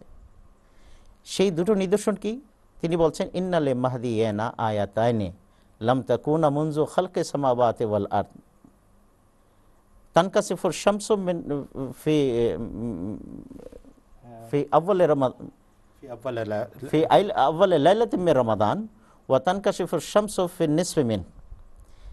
এই যে হজরত আলী রাজিলানু যে হাদিসটি বর্ণনা করছেন হজরত আলী রাজিয়ালানু যে বর্ণনাটা দিচ্ছেন দারকুতনি শরীফ হাদিসের মধ্যে এটি লিপিবদ্ধ আছে। আর এটি মির্জা গোলাম আহমদ কাদিনী আলাহ ইসলামের আবির্ভাবের পরে লিপিবদ্ধ না। অনেক পুরনো প্রাচীন যুগের এই হাদিস সংকলিত এবং লিপিবদ্ধ রয়েছে। এখন আপনি আমাকে একটা কথা বলুন যে আচ্ছা বুঝলাম যে বিভিন্ন মানুষ বিভিন্ন প্রতারণা করে, মানুষ প্রতারণার ফাঁদে মানুষ পাও বাড়ায়। কিন্তু আকাশের চাঁদ আর চন্দ্র কি মানুষ চন্দ্রকে কি মানুষ প্রতারিত করতে পারে? সেটা কি মানুষ কি নিজের ইচ্ছা মতো ঘোরাতে পারে? চন্দ্রগ্রহণ, সূর্যগ্রহণের জন্য কোনো মানুষের শক্তিতে কি সেটা ঘটানো সম্ভব? দারকুতনি শরীফের এই হাদিসে হজরত আলী রাজি আলনুর সত্য মাহাদির যে নিদর্শন বর্ণনা করেছেন, যে তারিখ বর্ণনা করেছেন, একই রমজান মাসে চন্দ্রগ্রহণের প্রথম তারিখে চন্দ্রগ্রহণ এবং সূর্যগ্রহণের মধ্যম তারিখে সূর্যগ্রহণ হওয়ার যে নিদর্শন লিপিবদ্ধ করে গেছেন, আজকে আঠারোশো চুরানব্বই এবং পঁচানব্বই সাল, যেখানে হজরত মির্জা গোলাম আহমদ কাদিন আলাহ ইসলাম ইমাম মাহিদি হবার দাবি করেছেন, যেখানে হজরত মসিম হজরত মসিমাউদ আলাহ ইসলাম আবির্ভূত হয়েছেন, সেই সময়কার সময়ে এই চন্দ্রগ্রহণ এবং সূর্যগ্রহণ গোটা পৃথিবীব্যাপী আঠারোশো চুরানব্বই এবং আঠারোশো পঁচানব্বই সনে একই রমজান মাসের চন্দ্রগ্রহণের প্রথম তারিখে চন্দ্রগ্রহণ, সূর্যগ্রহণের মধ্যম তারিখে সূর্যগ্রহণ সংগঠিত হয়েছে। পৃথিবীর কোন মানুষের পক্ষে এটা সম্ভব? এটা সংগঠিত করা। কারও পক্ষে এটা সম্ভব নয়। বাংলাদেশের অনেকে বলতে পারেন যে এটা আসলে সংগঠিত হয়েছিল কিনা। বাংলাদেশের সুরেশ্বরীর পীর সাহেব সৈয়দ আহমদ আলী সাহেব উনিশশো তেরো সনে পুস্তক রচনা করেছেন মদিনা কলকি অবতারের সফিনা। উনিশশো ষোলো সালে আরেক পুস্তক লিখেছেন সফিনা এ সফর। এই উভয় গ্রন্থে, উভয় পুস্তকে তিনি লিখছেন যে মাহাদির জন্য যে নির্ধারিত যে চন্দ্রগ্রহণ এবং সূর্যগ্রহণ, সেটি সংগঠিত হয়ে গেছে। কিসের অপেক্ষা ভাই? তাকোয়ার দৃষ্টিতে আল্লাহ তালাকে ভয় করে, যাচাই করে দেখুন। আল্লাহ তালা পবিত্র কোরআন এবং হাদিসের মধ্যে যে মানদণ্ড রেখেছেন, সেই মানদণ্ড অনুযায়ী হজরত মির্জা গোলাম আহমদ কাদিনা ইসলাম সত্য সাব্যস্ত হন। বাকি বিচারের ভার, যাচাই করার ভার আপনার স্কন্ধে। ধন্যবাদ আপনাকে, মৌলানা সোলাইমান সাহেব। ভাই অ্যাডভোকেট শামসুল আরিফিন সাহেব, আশা করি আপনি উত্তর পেয়ে গেছেন। বিস্তারিতভাবে সোলাইমান সাহেব বললেন। আপনারা অনুষ্ঠানটি দেখতে থাকুন। এই একই বিষয়ে আমরা আরও আলোচনা করব। আজকেও করা হবে আগামীকাল পরশুও করা হবে। শুনতে থাকুন। আশা করি বিষয়টি আপনাদের কাছে স্পষ্ট হয়ে যাবে।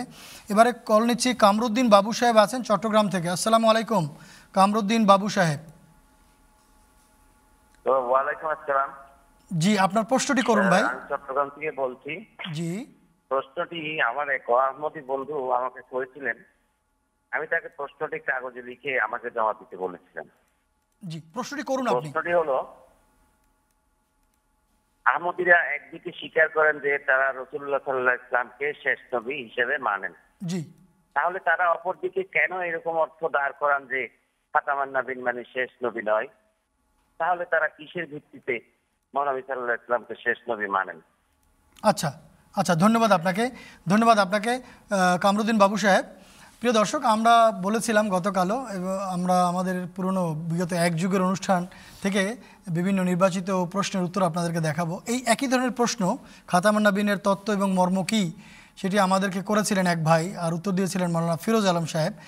আমাদের পুরনো কোনো একটা অনুষ্ঠানে, চলুন সেটি কী দিয়েছিলেন শুনে নেই। আমার প্রশ্ন হলো যে, আমরা জানি খাতামান নবী অর্থাৎ শেষ নবী। এর সার্বিক তথ্য বুঝিয়ে বলুন। ধন্যবাদ আপনার প্রশ্নের জন্য। আমি মাওলানা ফিরোজ আলম সাহেবকে অনুরোধ করব এই ব্যাপারে কিছু বলার জন্য। খাতামান নবীনের অর্থ শেষ নবীটা আমরা বিশ্বাস করি এবং একশত ভাগ বিশ্বাস করি খাঁটি অন্তকরণে বিশ্বাস করি। আর সেই অর্থে বিশ্বাস করি যে অর্থে হজরত মোহাম্মদ রসুল্লাহ সাল্লাহ আলাইসাল্লাম বলেছেন হজরত মোহাম্মদ রসুল্লাহ সাল্লাহ ইসলামের পবিত্র সত্তায় তার হাতে তার মাধ্যমে শরীয়ত সমাপ্ত হয়েছে। নতুন কোনো শরীয়ত আর আসবে না, নতুন কোনো শিক্ষা আসবে না, নতুন কোনো ঐশী গ্রন্থ আর আসবে না, একটা বিন্দু বিসর্গ আর এই শরীয়তের সাথে যোগ হবে না, কেউ ওই শরীয়ত থেকে বাদও দিতে পারে না, কোনো কিছু। এই অর্থে হজরত মোহাম্মদ সাল্লাহ সাল্লাম শেষ। খাতাম শব্দ কোরআন শরীফে হজরত মোহাম্মদ রসুল্লাহ সাল্লাহ ইসলামের জন্য ব্যবহার হয়েছে, তার প্রশংসা করতে গিয়ে। মোহাম্মদ রসুল্লাহ সাল্লাহ আলহি ওয়াসাল্লামকে সর্বশ্রেষ্ঠ বলার জন্য কোরআন করিম খাতাম শব্দ ব্যবহার করেছে। তার প্রশংসা, তার মহিমা, তার মধার জন্য ব্যবহার হয়েছে। তার কোনো ত্রুটি তুলে তুলে ধরার জন্য কোরআনে শব্দ ব্যবহার হয়নি। খাতাম শব্দের যে অর্থ রয়েছে। এটা বিস্তারিত আমি গ্রামারের দৃষ্টিকোণ থেকে বা অভিধানের দৃষ্টিকোণ থেকে আলোচনা করতে পারি। কিন্তু খাতামের অর্থ কোরআন শরীফের অন্য অন্য আয়াতে উল্লেখ আছে। আমি সেই আয়- আয়াতগুলোর দিকে, একটা আয়াতের দিকে শুধু ইশারা করব। আজকের অধিবেশনের সূচনাতে আমি আল্লাহ তালার প্রশংসার গান গাইতে গিয়ে একটি আয়াত পড়েছিলাম। সেই আয়াতেও প্রকৃতপক্ষে খাতাম নবীনের অর্থ ব্যাখ্যা করা হয়েছে।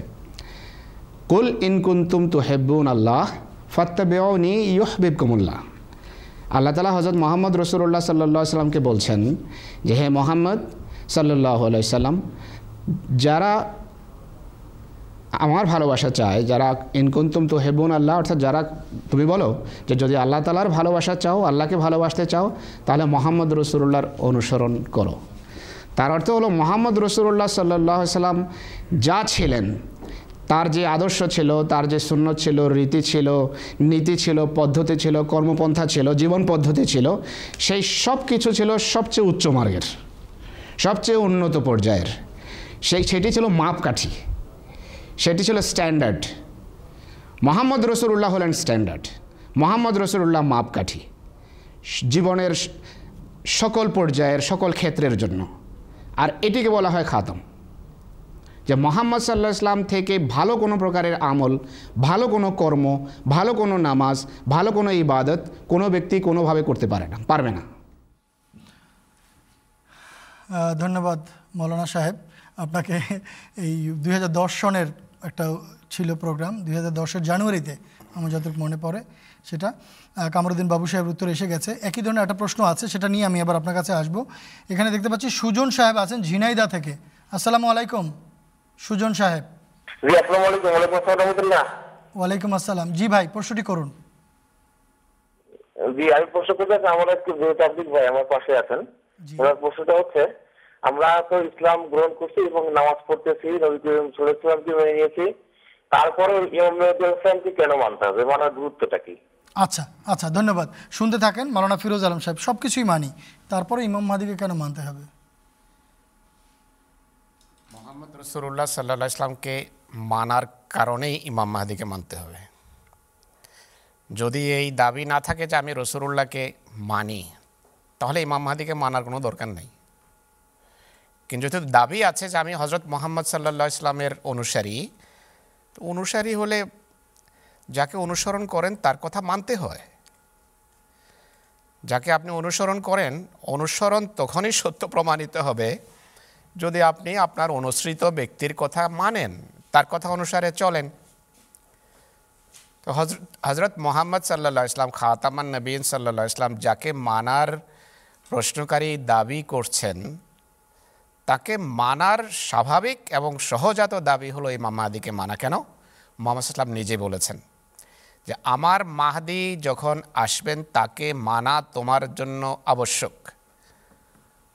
অলাও হাবুয়ান আলা সেলচ যে মাহাদি যখন পৃথিবীতে আসবেন, তোমার তার দাবির যখন তুমি সংবাদ শুনবে, তখন এটা না যে উপেক্ষা করার অনুমতি আছে, তার কাছে যাবে, তার হাতে বয়াত করবে। যদি বরফের পাহাড়ের উপর দিয়ে হামাগুড়ি দিয়েও যেতে হয়, অর্থাৎ কঠিনতম সফর যদি করে তার কাছে যেতে হয়, তা, যাবে, তার হাতে বয়াত করবে। যেই কথার উপর এত জোর দিয়েছেন আপনার অনুসৃত মহাপুরুষ, সেই কথা মানলেন না, আবার দাবি করলেন, আমি তাকে মানি। এটা তো নিজেকে মিথ্যাবাদী প্রমাণ করার নামান্তর। আর রসুল্লাহ সাল্লাহ ইসলাম এর উপর এই জন্য জোর দিয়েছেন যে ইমাম মাহাদি বা ঈসা, একই ব্যক্তির দুটো নাম রসুল্লাহ রেখেছেন। তার সাথে ইসলামের জীবনের সম্পর্ক। রসুল্লাহ বলেছেন যে সেই উম্মত উম্মত ধ্বংস হয়ে যাবে যদি মসি বা মাহাদি না আসেন। একটা বাক্যের যে অর্থ দাঁড়াতে পারে সেটি আমি বলছি। বাক্যটা হলো, সেই উম্মত ধ্বংস হতে পারে না, যার প্রারম্ভে আমি এবং শেষ দিকে মসি ইবনে মারিয়াম আসবেন। তার অর্থ হলো, শেষ দিকে মসি ইবনে মারিয়াম বা মাহাদি যদি না আসেন, তাহলে এই উম্মতের নষ্ট হয়ে যাওয়ার, ধ্বংস হয়ে যাওয়ার সমূহ আশঙ্কা দেখা দেবে। এই জন্য রসুল্লাহ বলেছেন, তাকে মানবে? খুবই গুরুত্বপূর্ণ বিষয়। জোর দিয়ে বলেছেন মোহাম্মদ রসুল্লাহ সাল্লাহ ইসলাম বিভিন্ন সহজ, শত শত হাদিস আছে এই এই বিষয়টা বোঝানোর জন্য। তাই সার কথা হলো যে হজরত মোহাম্মদ সাল্লাহ ইসলামকে মানার একেবারে স্বাভাবিক এবং সহজাত এবং সুস্থ দাবি, সুস্থ বিবেকের দাবি এটি যে ইমাম মাহাদিকে মানা, কেননা তিনি বলেছেন তাকে মানতে হবে। কেননা রসুল্লাহ নিজেই বলেছেন যে আমার ইমামকে মানে যে হাদিস হলো যে আমার নিযুক্ত আমিরকে মানে সে আমাকে মানে। যে আমার আমিরকে অস্বীকার করে, সে আমাকে অস্বীকার করে, আর যে আমাকে অস্বীকার করে, সে আল্লাহ তালাকে অস্বীকার করে। এটি হজরত মোহাম্মদ রসুল্লাহ ইসলামের হাদিস। তো ইমাম মাহাদিকে অস্বীকার করা, আসলে হজরত মোহাম্মদ রসুল্লাহকে অস্বীকার করা। তো এর ধৃষ্টতা কারও দেখানো উচিত নয়। ধন্যবাদ আপনাকে মালান সাহেব। সুজন সাহেব আশা করি সংক্ষেপে আপনি উত্তর পেয়ে গেছেন। অনুষ্ঠানটি দেখতে থাকুন আপনার সঙ্গে যারা জেরে তবলিক বন্ধু আছেন তাদেরকেও আমন্ত্রণ। আজকেও দেখুন আগামী দুদিনও দেখবেন ইনশাল্লাহ আপনাদের অনেক অজানা প্রশ্নের উত্তর আপনারা পাবেন। এবারে আমি আরেকটি মৌলিক প্রশ্ন নিয়ে মালান আব্দুল আবাল সাহেবের কাছে যাব। প্রশ্নটি করতে চাচ্ছেন সৈয়দপুর থেকে জাহাঙ্গীর আলম সাহেব। জাহাঙ্গীর আলম সাহেব আসসালামু আলাইকুম। টেলিভিশনের ভলিউমটা কমিয়ে আমাকে কথা আমার সঙ্গে কথা বলুন ভাই।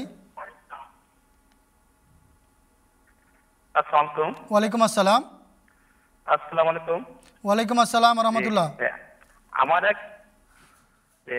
আমার আমার মেহমান ভাইয়ের পক্ষ থেকে প্রশ্ন যে উনি উনি বলছেন যে আমরা বিশ্বাস করি ঈসা আকাশে জীবিত আছে আর আপনারা বলছেন যে ঈসা সালাম চলে আসছেন আর না সরি আপনারা বলছেন যে ঈসা মারা গেছেন।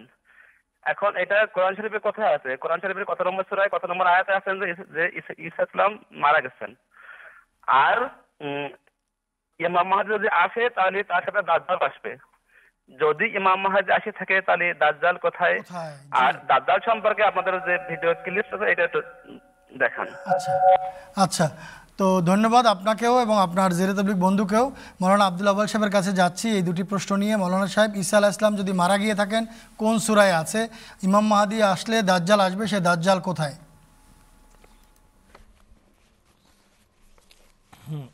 ঈসা আলাইসালাতামের মৃত্যুর ঘোষণা কোরআন শরীফের তিরিশটি আয়াতে প্রত্যক্ষ বা পরোক্ষভাবে প্রদান করা আছে।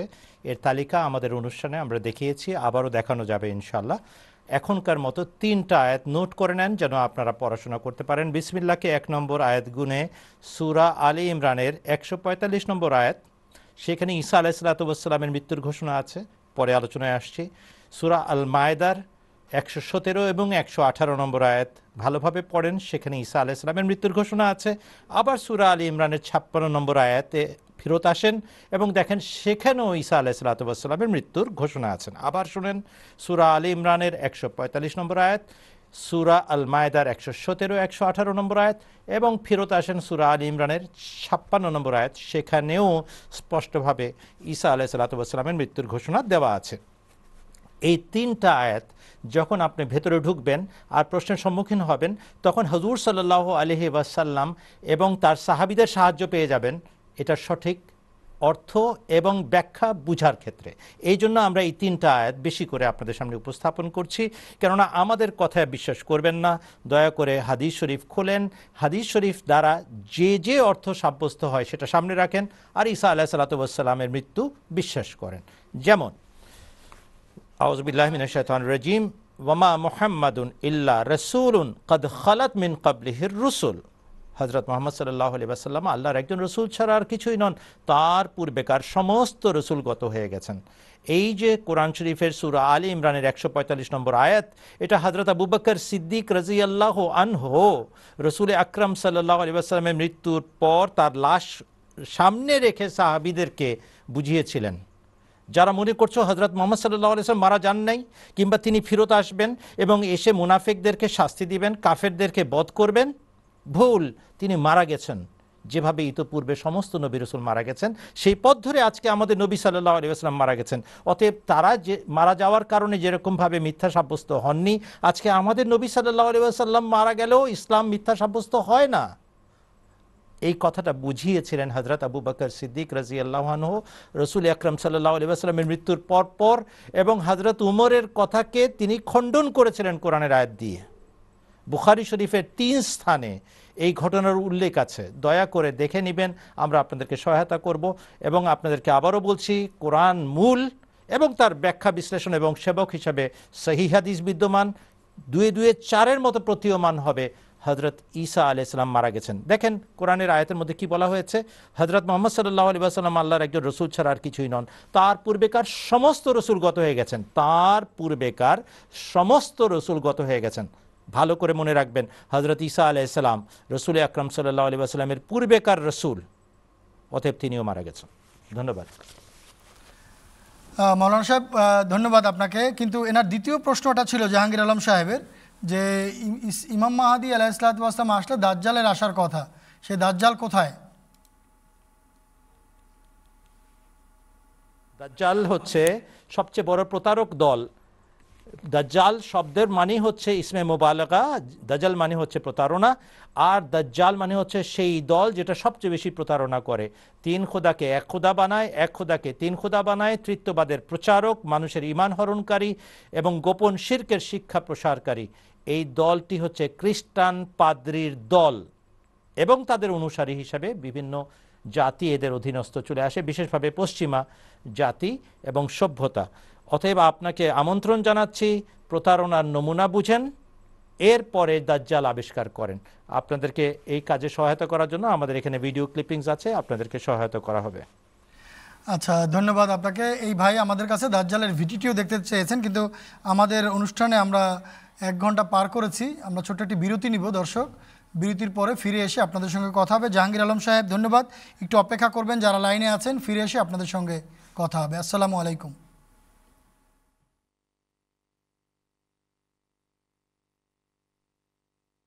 কেন ওরে ইসলাম?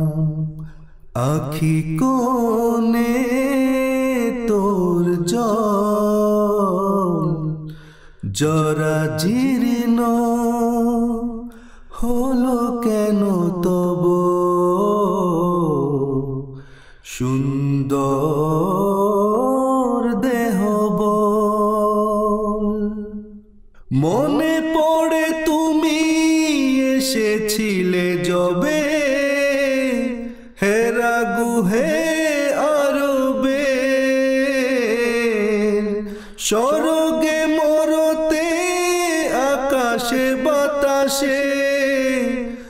উঠেছিল মহাঝড় শিশু হেন তোর মকানগরে তেরোটি বছর গেল। না চিনিয়া জাহিল লোকেরা। কত না যাত না দিল। দেখিতে দেখিতে ফেলেছিলে জাল পৃথিবীর কোনে কোনে বিজাতি বহুল আসে দলে দলে, তোমার বারতা শুনে। ইসলাম যারা করিবে গ্রহণ, পাইবে স্বর্গদান না শুধু আখেরে দুনিয়া মাঝারে করিলে তাহা প্রমাণ। কোথা জিতব স্বর্গদান কোথা সে উজলাশান স্বর্গাধিবাসী মুসলিম কই? ছিল যারা মহিয়ান। দশ দশ কোটি মুসলিম আজি তোমার দেহের শিরা। দলাদলি করি বাত বেদি যথা, ফুলিয়াছে গিরা গিরা। মধ্য প্রাচ্যের রণভূমে আজি কেহ পুতে নিজ দেহ নিজ ভাই খুন কেহ করে পান মোদেতে মাতাল কেহ সারা দেহ তোর বেদনা তোর আখিতাই ছল ছল গভীর রজনী জাগে না তো কেহ। কে মুছাবে আখি জল? দিক চক্রেতে ওই দেখা যায়। আশার আলোক রেখা। লয়ে নব ছবি ইসলাম রবি উদিছে আবির মাখা।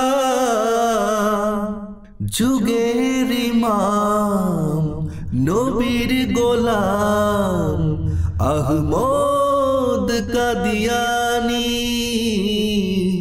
করে দিল আজ মহাবিক্রমে নবযুগ উদ্বোধনী।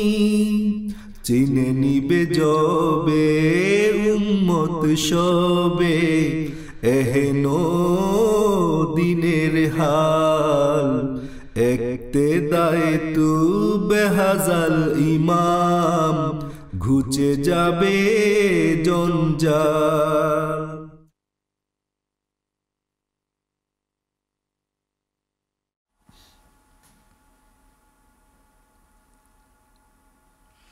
আসসালামু আলাইকুম রহমতুল্লাহ বারাকাত দর্শক, চমৎকার একটা নজম শুনছিলাম তৌফিক সাহেবের কণ্ঠে।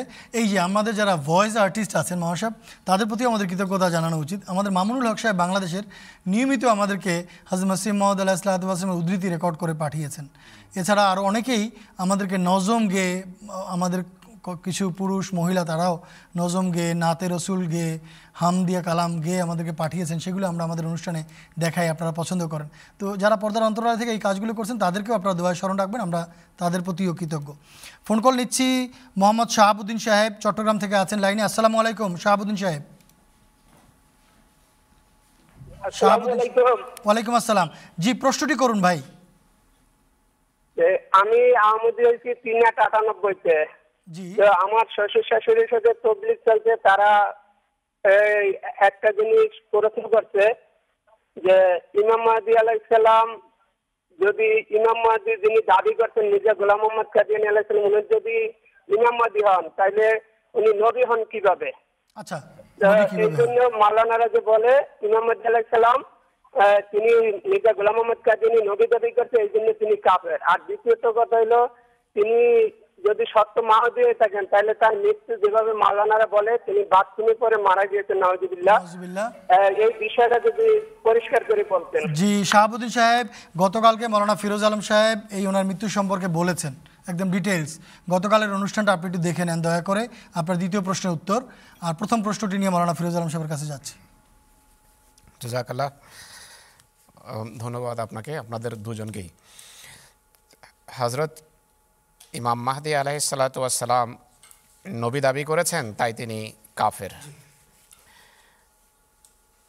কাফের বলে দেয়া খুব সহজ, কিন্তু এই শব্দটা যে কোনো সাধারণ মোমেনের জন্য অসাবধান, অসাবধানতাবশত উচ্চারণ করে সে আল্লাহর কাছে এর জন্য ধরা পড়বে। সাধারণ মোমেনের জন্য যদি কেউ কাফের শব্দ ব্যবহার করে রসুল্লাহ বলেছেন যে সেই মোমেন যদি আল্লাহর দৃষ্টিতে কাফের না হয়, তাহলে যে কাফের বলল, সে কিন্তু কাফের হয়ে যাবে। এটি রসুল্লাহর হাদিস। আর এক মহাপুরুষ, যাকে রসুল্লাহ মাহাদি বলেছেন এবং ঈসা বলেছেন, বিভিন্ন হাদিসে আছে এটি, তাকে কাফের বলা, এটি কত বড় অপরাধ। তো এটা তো যে ব্যক্তি এমন মহাপুরুষে কাফের বলে এবং তওবা করে না, তার সে তো নিজের ভবিষ্যৎ বহু প্রজন্মকে নষ্ট করবে, ধ্বংস করবে। নিজের পরিণাম তো ধ্বংস করলই। এই জন্য সাবধানে কথা বলতে হয়। হজরত মোহাম্মদ সাল্লাহ সাল্লাম যে মাহাদি আসার কথা বলেছেন, তাকে তিনি ঈসাও বলেছেন। যে তিনি ঈসা ঈসা এবং মাহাদি একই ব্যক্তি। লাল মাহাদি ও ইল্লা ঈসা। তার বিভিন্ন দায়িত্বের কারণে তাকে দুটো নাম দেয়া হয়েছে, দুটো উপাধি দেয়া হয়েছে। একটা উপাধি হলো মাহাদি, আর একটা উপাধি হলো মসি। একই ব্যক্তির দুটো ভিন্ন ভিন্ন নাম, ঈসা নাম দিয়েছেন। এবং রসুল্লাহ বলেছেন, এই যে ঈসা, ইনি যখন আসবেন, তিনি আল্লাহর নবী হবেন। জামাত আহমদিয়া নিজেরা তো এই হাদিসগুলো আবিষ্কার করেনি। আর যেন তেন হাদিসও না, নির্ভরযোগ্য হাদিসে কোরআন শরীফের আয়াতে তো আছেই, সেগুলো আমরা গতকালও বলেছি। কোরআন শরীফে আছে যে রসুল্লাহর অনুসরণে নবী হওয়া যায় সে আয়াতটা গত, গতকাল দেখানো হয়েছে। আমরা আমি বারবার বলেছি, ঢাকা থেকেও বলা হয়েছে সুরা নেশা সত্তর নম্বর আয়াত। তাতে আল্লাহ তালা হজরত মোহাম্মদ রসুল্লাহর অনুসরণে তাকে যদি সত্যিকার অর্থে কেউ মানে অনুসরণ করে, তার রীতিনীতি, তার জীবন পদ্ধতি অনুসরণ করে, সে নবুয়তের মর্যাদা পেতে পারে। সুরা নেসার সত্তর নম্বর আয়াতে আছে এই কথাটা। আর এরই ব্যাখ্যা হাদিসে আছে। হাদিসে যখনই কোনো কথা থাকে কোনো ব্যক্তি সম্পর্কে, সত্য হাদিস হলে তার ভিত্তি থাকে কোরআন শরীফে। তো একটা সত্য হাদিস রসুল্লাহ বলেছেন যে ঈসা যখন আসবেন উম্মতের ফেতনার যুগে, উম্মতের নৈরাজ্যের যুগে, যখন মুসলমানরা দলে উপদলে বিভক্ত হয়ে যাবে, কুফরি ফতোয়া দিয়ে বেড়াবে এক দল আরেক দলকে, যখন মদ বেবিচার আর সকল প্রকার অশান্তির সর্বত্র ছড়াছড়ি সেই সময় ঈসা ইবনে মরিয়ম আসবেন। মুসলিম শরীফে লেখা আছে। ঈসা ইবনে মরিয়মকে সেখানে রসুল্লাহ বলেছেন, তিনি নবীউল্লাহ হবেন নবীউল্লাহ হবেন নবী আল্লাহর নবী হবেন, আল্লাহর নবী হবেন, আল্লাহর নবী হবেন, চারবার তাকে নবী বলেছেন, আল্লাহর নবী হবেন তিনি। আহমদিয়া মুসলিম জামাত তো এই হাদিসটা বানায়নি। সব গয়ের আহমদ এই হাদিসটি বিশ্বাস করে। এবং সেখানে তিনি যখন আসবেন, সেই যুগে তার সাহাবিদের যে পৃথিবীতে অস্তিত্ব, পবিত্র অস্তিত্ব বিরাজ করবে, সেই শব্দটাও ব্যবহার হয়েছে। নবী উল্লাহ ঈসা ও আসহাবহু। তোমা ইয়াতি নবী উল্লাহ ঈসা ও আসহাবহু ইয়ারকব নবী উল্লাহ ঈসা ও আসহাবহু। আসহাব শব্দটা সাহাবি শব্দের বহু বচন। তো নবী না আসলে সাহাবি থেকে হলো? আর এটি মুসলিম শরীফে লেখা আছে। রসুল্লাহর পর এক ধরনের নবী আসতে পারে সেই কথা কোরআন বলেছে হজরত মোহাম্মদ রসুল্লাহ বলেছেন। আরও হাদিস আছে, একটা শোনালাম শুধু। এই হাদিস আমরা বারবার শুনিয়ে থাকি। মুসা আলাহ ইসলামের দোয়ার কথা আমি বলি। ঈসা আলাহ ইসলাম সম্পর্কে বলা হয় যে তিনি দোয়া করেছিলেন নবী হওয়ার জন্য, কিন্তু সেই ধরনের দোয়া কোথাও নেই। মুসা আলাহ ইসলাম দোয়া করেছিলেন। মুসলমানদের স্বীকৃত হাদিস গ্রন্থে এই হাদিসটা সংরক্ষিত আছে। বাংলাদেশে প্রকাশিত বিভিন্ন বই পুস্তকেও এই হাদিসটা অনুবাদ করে প্রচার করা হয়েছে। তো সেই হাদিসটা হলো যে হজরত মুসা আলাহ ইসলাম আল্লাহ তালার কাছে দোয়া করেছেন।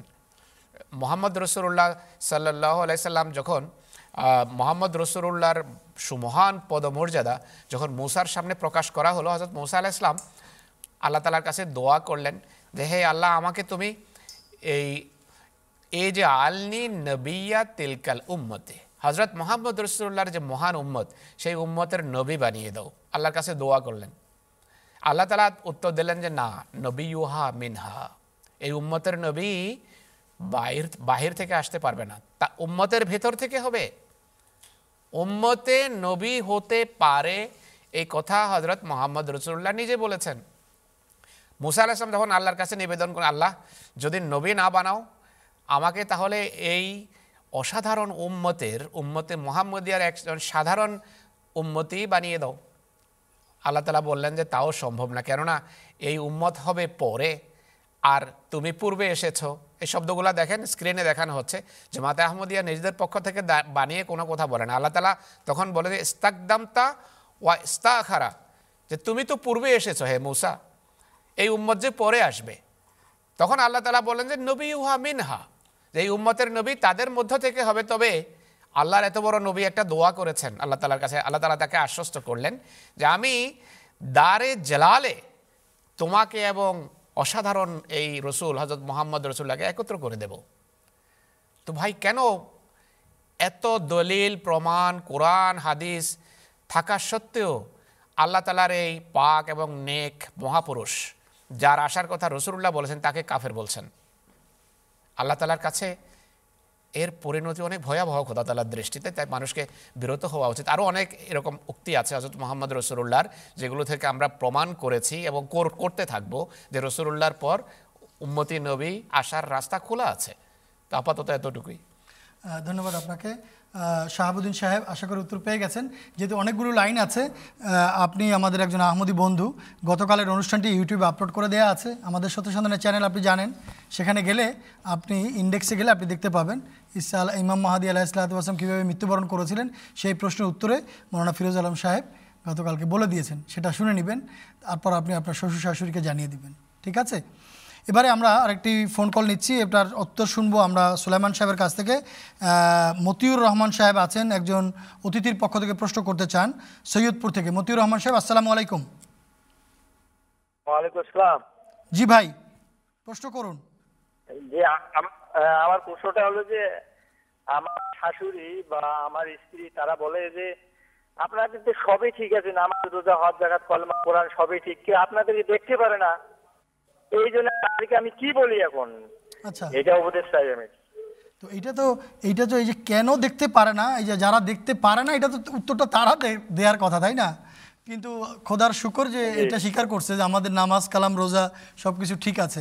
মৌলানা সোলামান সাহেব প্রশ্নটি আপনি শুনেছেন যদি উত্তর দিতেন। জি ধন্যবাদ। উত্তর তো এক দৃষ্টিকোণ থেকে আপনি দিয়েই দিয়েছেন। আসলে তাদেরকে জিজ্ঞেস করা দরকার যে আহমদিয়া মুসলিম জামাতকে কেন তারা গালিগালাজ করে। একটি উত্তর এভাবে আমি দিতে পারি যে যারা খুবই সরল এ- এই প্রশ্ন করেছেন, যারা এই প্রশ্নটা করেছেন, তাদেরকে এতটুকু উত্তর দিতে পারি, যখন কোনো গায়ে কোনো রোগ ব্যাধি হয় বা কেটে যায় বা কোনো ক্ষত হয়, তখন ডাক্তার সাহেব যখন সেখানে ওষুধ লাগিয়ে দেন, তখন কি হয়? তখন জ্বালা করে। তো যখন আল্লাহ তালার পক্ষ থেকে কোনো ওষুধ আসে, আর যখন সেই রোগ ব্যাধিগুলো নির্ণয় করা হয়, আর সেগুলোর যখন চিকিৎসা করা হয়, তখন সেখান থেকে জ্বালা বের হবেই। এটাই স্বাভাবিক এবং এটাই যুগ যুগ ধরে হয়ে আসছে। এই পর্যন্ত এমন কোনো নবী রসুল আসেন নাই যাদেরকে সাদরের সম্ভাষণ জানিয়ে সাদরে গ্রহণ করেছে সমস্ত আলেম ওলামারা এবং মানুষেরা। কোথাও এরকম হয় নাই, পূর্বের ইতিহাসে নাই। বরং পবিত্র কোরআনে সুরা ইয়াসিনের যদি আয়াত দেখেন, সেখানে আল্লাহ তালা স্পষ্টভাবে বলেছেন, ইয়া হাসরাতান আলালিবাদ মা ইয়াতি হিমির রাসুলিন ইল্লা কানবিহি আস্তাজিউন হায় আমার বান্দাদের প্রতি আক্ষেপ। যখনই আল্লাহর পক্ষ থেকে কোনো প্রত্যাদিষ্ট এসেছে, তারা হাসি বিদ্রুপ তামাশা করেছে। অতএব হাসি, বিদ্রুপ তামাশা করা, এটি সবসময়ই আল্লাহ তালার পক্ষ থেকে যারা প্রত্যাদিষ্ট হয়ে আসেন, তাদের বিরুদ্ধবাদীদের কাজ। অতএব যারা প্রশ্ন করেছেন, আপনার আত্মীয় স্বজনরা প্রশ্ন করেছেন, এই কথা বলুন যে পবিত্র কোরআন পড়ে দেখুন, সেখানে স্পষ্টভাবে দুটো গ্রুপের কথা আল্লাহ তালা বলেছেন। একটা নবীর গ্রুপের কথা, আর একটা নবীর বিরোধীদের গ্রুপের কথা। এই দুটো দেখলেই বোঝা যাবে যে আহমদিয়া মুসলিম জামাত এই যে এই অনুষ্ঠানেরও বারো বছর চলছে, বারো বছর অতিক্রান্ত হয়েছে, পেরিয়ে এসেছে বারো বছর। এই অনুষ্ঠানের যে কোনো অনুষ্ঠান দেখুন, যে কোনো আহমদিয়া জামাতের যে কোনো অনুষ্ঠান দেখুন, কোথাও আহমদিয়া মুসলিম জামাত গালি গালাজ এবং অযৌক্তিক কথা নিয়ে উপস্থাপন করে না, যুক্তি নিয়ে উপস্থাপন করে। আর এই যুক্তিটাই যারা যুক্তি বিশ্বাস করেন না, তারা সহ্য করতে পারেন না। যারা দলিল বিশ্বাস করেন না, যারা নিজস্ব ধ্যান ধারণাতে বিশ্বাস করতে চান, তারা এগুলো সহ্য করতে পারেন না। এ কারণে তারা গালিগালাজ করেন, যতটুকু আমি বুঝি। আর প্রকৃত কারণ তারাই বলতে পারবেন কেন তারা গালি দেয়। জি, ধন্যবাদ। মৌলানা সুলাইমান সাহেব এবং ধন্যবাদ মতিউর রহমান সাহেবকে যিনি প্রশ্ন করেছিলেন। আরেকটি ফোন কলে যাচ্ছি মোহাম্মদ হাসান সাহেব আছেন চট্টগ্রাম থেকে। মোহাম্মদ হাসান সাহেব আসসালামু আলাইকুম। মোহাম্মদ হাসান সাহেব কি শুনতে পাচ্ছেন? আমার প্রশ্ন আছে একটা। হ্যালো। জি আপনি কে বলছেন? হ্যালো। আমি মোহাম্মদ হাসান ফুলু বলছিলাম জি। চট্টগ্রাম থেকে। আচ্ছা ঠিক আছে এখন প্রশ্নটি করুন। জি। আমার প্রশ্নটা হচ্ছে হজরত মির্জা গোলাম আহমদ আল ইসলাম ওনার যে হাকিকাতুল ওহি গ্রন্থে উনি একটা ভবিষ্যৎবাণী করেছেন হে ইউরোপ তুমি নিরাপদ নহ হে এশিয়া তুমি নিরাপদ নহ। এটার ওই যে বিখ্যাত যে সতর্ক বাণীটা উনি গোটা বিশ্বকে গোটা সব মহাদেশকে উদ্দেশ্য করে দিয়েছেন এটার উপরে আমার প্রশ্নটা হচ্ছে যে এই সতর্ক বাণী দেওয়ার ব্যাকগ্রাউন্ডটা কি? মানে এটার আচ্ছা উনি ধন্যবাদ ধন্যবাদ। আপনাকে প্রশ্ন পেয়ে গেছি। প্রশ্ন পেয়ে গেছি মৌলানা আব্দুল আবাল সাহেবের কাছে রাখতে চাই। হাজ মসিম মাহমুদ ইসলাতামের এই একান্ত বেদনা ভরা একটি সতর্ক বাণী আছে। এর প্রেক্ষাপট কি? কাদেরকে উদ্দেশ্য করে বলেছেন? কেন বলেছেন?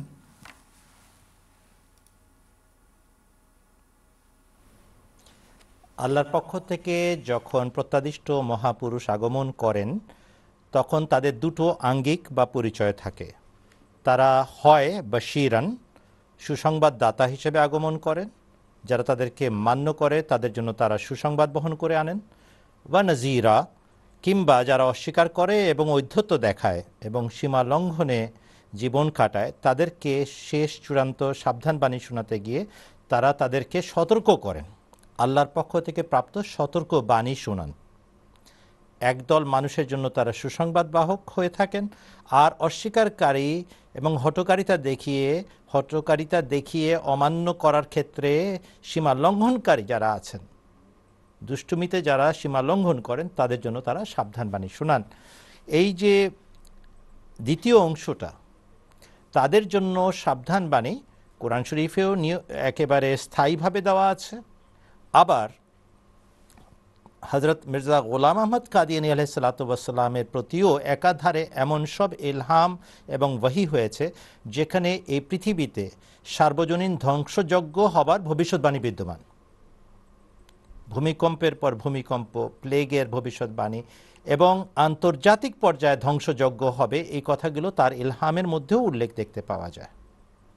কিন্তু এখন মৌলিকভাবে আমি কোরআন শরীফের সেই আয়াতের অংশটি উপস্থাপন করতে চাই, যেটার ভিত্তিতে একজন মহাপুরুষ আল্লাহর পক্ষ থেকে আগমন করে সতর্কবাণী শুনিয়ে থাকেন। আর কোরআন শরীফে এই ভবিষ্যৎবাণী আর এই সাবধান বাণী সুরা ইসরায়েলের ষোলো নম্বর আয়াতের শেষাংশে দেওয়া আছে। সুরা বানী ইসরায়েলের ষোলো নম্বর আয়াতের শেষাংশে দেওয়া আছে। আল্লাহ তালা বলছেন আউজবিল্লাহ মিনাশানুর রাজিম ওয়ামা কুন্না মুআজ্জেবিনা হাত্তা আমি সতর্ককারী না পাঠিয়ে। সতর্ককারী, প্রত্যাদিষ্ট মহাপুরুষ না পাঠিয়ে কখনো আজাব দেই না। যে কথাটা প্রশ্নকারী উল্লেখ করেছেন হাকিকতুল ওয়াহির, যে উদ্ধৃতি যেটা সাবধান করছে, আন্তর্জাতিক ধ্বংসযজ্ঞের কথা ভবিষ্যৎবাণী আকারে বলছে, সেই লেখার মধ্যে এই আয়াতের উল্লেখ করেছেন হজরত মির্জা গোলাম আহমদ কাদিয়ানি আলাইসালাম এবং এটি হচ্ছে অমোঘ ঘোষণা কোরআনের। যদি আল্লাহর পক্ষ থেকে সত্যাদি প্রত্যাদিষ্ট সত্য মহাপুরুষ আগমন করেন, তাহলে তাকে মান্যকারীরা পুরস্কার পাবে। আর তার অবাধ্য, অমান্যকারীরা সীমা লঙ্ঘনকারীরা তিরস্কৃত হবে, শাস্তি পেয়ে। এই তিরস্কারের একটা রূপ, একটা ভয়াবহ রূপ চিত্র অঙ্কন করেছেন হজরত মির্জা গোলাম আহমদ কাদিয়ান আলাইসালাম এবং সাবধান করেছেন মহাদেশের পর মহাদেশকে উল্লেখ করে, দ্বীপবাসীদেরকে উল্লেখ করে এবং কি কি ধরনের বিপর্যয় ঘটতে যাচ্ছে তারও উল্লেখ আছে এখানে। অতএব আমাদের উচিত আমরা যেন আমাদের তবলিগের মাঠে এই ভবিষ্যৎবাণীকে বিশেষভাবে ব্যবহার করি এবং সাবধান করি, আন্তরিক বেদনা এবং ভালোবাসার সাথে মানুষকে উদ্ধারের চেষ্টা করি। কেননা কোরআন শরীফের অমোঘ ঘোষণা, এটা পূর্ণ হবেই হবে। যদি মান্য করেন, পুরস্কার পাবেন, আর যদি তাকে ত্যায্য করেন এবং দুষ্টমি করেন এবং এই শত্রুতায় সীমা লঙ্ঘন করেন, তাহলে আল্লাহর পক্ষ থেকে তার তকদির প্রকাশিত হবে। এই জন্য সাবধান। আল্লাহর পক্ষ থেকে আগমনকারীর দাবি শোনামাত্র বিরোধিতা কর- করতে নেই, বরং নিরপেক্ষভাবে আল্লাহর কাছে কাঁদতে হয়, দোয়া করতে হয়, তার সাহায্য যাচ- যাচনা করতে হয় এবং বিষয়টি বিচার বিশ্লেষণ করে দেখতে হয়। তারপরে সিদ্ধান্ত দিতে হয়। ধন্যবাদ। ধন্যবাদ আপনাকে, মৌলানা সাহেব। মাহমুদুল হাসান ফুলু সাহেব, আপনাকেও ধন্যবাদ। আশা করি উত্তর পেয়ে গেছেন। এবারে আমরা আরেকটি ফোন কল নিচ্ছি। মইনুল আহসান সাহেব আছেন লক্ষ্মীপুর থেকে, বাংলাদেশের। মইনুল আহসান সাহেব, আসসালাম আলাইকুম। জি আপনার প্রশ্নটি করুন ভাই। ওয়ালাইকুম আসসালাম আমার প্রশ্ন হচ্ছে যে ইদানিং হ্যাঁ আমার প্রশ্ন হচ্ছে যে ইদানিং আমরা সোশ্যাল মিডিয়াতে দেখতেছি যে ইমাম মাহাদিকে নিয়ে বেশ তোলপাড় চলতেছে। কে বলতেছেন ষোলো সালে কেউ আঠারো সালে কেউ বাইশ সালে কেউ চব্বিশ সালে ইমাম মাহাদি আলাইসালাম আসবেন। আচ্ছা। কিন্তু আমরা যারা আহমদি তারা বিশ্বাস করি যে বিশ্বাস করি যে ইমাম মাহাদি আলাইসালাম আসছেন এবং তার মৃত্যুর পরে তার খেলাফত চলতেছে। কিন্তু এই হ্যালো হ্যাঁ শুনছি বলুন। হ্যাঁ কিন্তু এটা কি তাদের হতাশা থেকে তারা বলতেছে? কেন তারা এই কথাগুলো বলতেছে যে ইমাম মাদি আলাহিসাল্লাম আসার সময় হয়ে গেছে? কিন্তু আমরা তো বিশ্বাস করি ইমাম মাদি আলাহিসাল্লাম আসছেন। আচ্ছা আচ্ছা ধন্যবাদ। আপনার প্রশ্নটি পেয়ে গেছি। মৌলানা ফিরোজ আলম সাহেব উত্তর দিবেন। হতাশা থেকে বলছে আর কি। এটি তো সাধারণ, সুস্থ যে কোনো চিন্তাশীল ব্যক্তি এই উপসংহারে উপনীত হতে পারে, যে তারা সর্বত্র নৈরাশ্য দেখতে পাচ্ছে মুসলিম বিশ্বের জন্য। মুসলমানদের অন্তর্দ্বন্দ্ব আর কলহ আর দলাদলি আর হানাহানি আর মারামারি, এটি তো এত স্পষ্ট এবং এত পরিষ্কারভাবে সামনে এসেছে যে যাদের একটু বিবেক আছে, তারা এখন চিন্তা করে যে আল্লাহর পক্ষ থেকে আসলে কারও আসা উচিত আমাদের মুক্তির জন্য। এই জন্য আপনি যা বললেন, সেই ধরনের বিভিন্ন কথা নিজেদের পক্ষ থেকে অনেকেই প্রচার করছে। উনিশশো আশির দশকেও আমি এরকম বই দেখেছি যেগুলোতে লেখা ছিল যে ইমাম মাহাদির বয়স এখন আঠারো হয়ে গেছে। উনি এই বাস কিছুদিন পরেই উনি দাবি করবেন। কেউ লিখেছে পঁচিশ বছর হয়ে গেছে, এখনই উনি দাবি করতে যাচ্ছেন। কিন্তু রসুল করিম সাল্লাহ আলাইসাল্লাম যা বলেছেন তা মানার জন্য কেউ প্রস্তুত না। তো এই হলো আজকের এগনি আজকের দুঃখ এবং বেদনা। তো আল্লাহর পক্ষ থেকে যার আসার কথা ছিল, যেভাবে আমরা বারবার বলছি রসুল্লাহ আসলাম যার আসার কথা বলেছেন, তিনি তার আসার লক্ষণাবলী স্পষ্টভাবে বলে দিয়েছেন। কোরআন শরীফে স্পষ্ট লক্ষণাবলী তার রয়েছে। কোরআন শরীফে তার আসার লক্ষণ কোরআনের শেষ সুরার বিভিন্ন শেষ পাড়ার বিভিন্ন সুরাতে এই এই লক্ষণগুলো বর্ণনা করা আছে। রসুল্লাহ বলেছেন যে ইমাম মাহাদি কেয়ামতের লক্ষণাবলী যখন প্রকাশ পাবেন, তখন আসবেন। মোল্লার বানানো কোনো সময় আসবে না। কোনো ব্যক্তির নিজের প্রস্তাবিত কোনো বছরে ইমাম মাহাদি আসবেন না, আসতে যাচ্ছেন না। আর তারা মানবেও না আসলে। যারা নিজেরা ভবিষ্যৎবাণী করে বই লিখেছে ইমাম মাহাদি যখন এসে দাবি করলেন, তখন তারা মানেনি। কেননা তাদের নিজেদের যে কল্পিত মাহাদি, সেই মাহাদি তিনি ছিলেন না। যেভাবে ইহুদিদের কল্পিত মোহাম্মদ আজও আসেনি, আসেননি। তাদের বই পুস্তকে যে মোহাম্মদ ইসলামের ভবিষ্যৎবাণী আছে, লক্ষণাবলী আছে, সেইগুলো তারা মানবে না। তাদের কল্পনার মোহাম্মদ যেহেতু এখনও আসেননি, তাই তারা মান, আজও মানেনি। খ্রিস্টানেরা মানেনি। তো একই অবস্থা এই উম্মতের, এই শোচনীয় মৌলবিদের, শোচনীয় অবস্থার মৌলবিদের।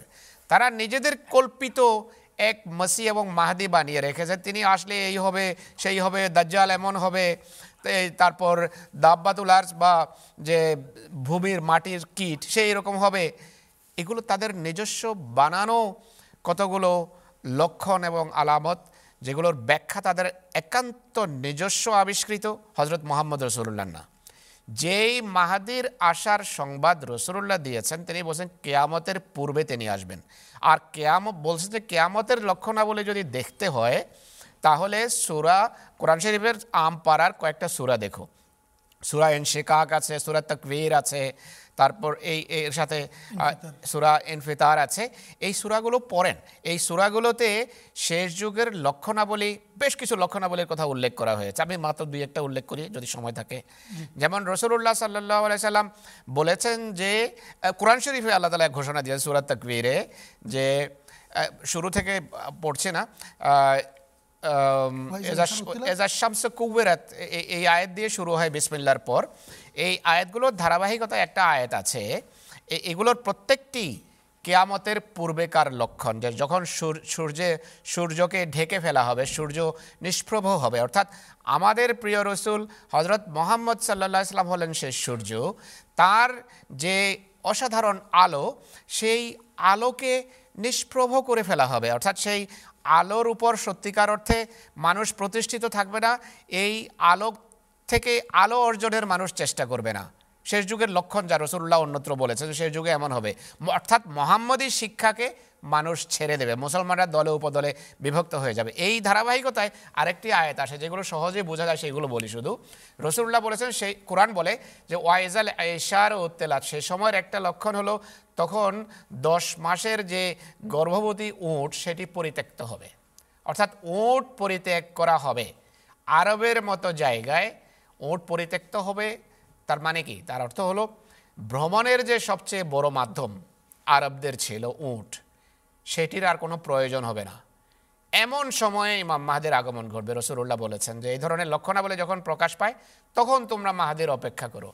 তো দেখেন আজকে মক্কা থেকে মদিনা যাওয়ার জন্য কি উট ব্যবহার হয়? নাকি অত্যাধুনিক ভ্রমণ মাধ্যম সেখানে ব্যবহার হচ্ছে। বাস আর বিভিন্ন প্রকার কোচেস আর ট্রেন লাইন বিছানো হয়েছে। তো এই সর্বপ্রকার আধুনিক যোগাযোগ মাধ্যম মোড অফ ট্রান্সপোর্টগুলো সেখানে ব্যবহৃত হচ্ছে। তো রসুল্লাহ বলছেন, কেয়ামতের এই ধরনের লক্ষণ যখন প্রকাশ পায়, তখন গিয়ে তোমরা ইমাম মাহাদের সন্ধান করো। আরও বলা হয়েছে, ওয়াইজা সোহফ অনুসেরাত সেই যুগে অজস্র ধারায় বই, পুস্তক এবং সাহিত্য প্রকাশিত হবে। কোরআন শিবের সুরাত তকবীরের আয়াত এটি। এই বিষয়টা বোঝানোর জন্য তো এখন বড় বক্তৃতা করার প্রয়োজন নেই।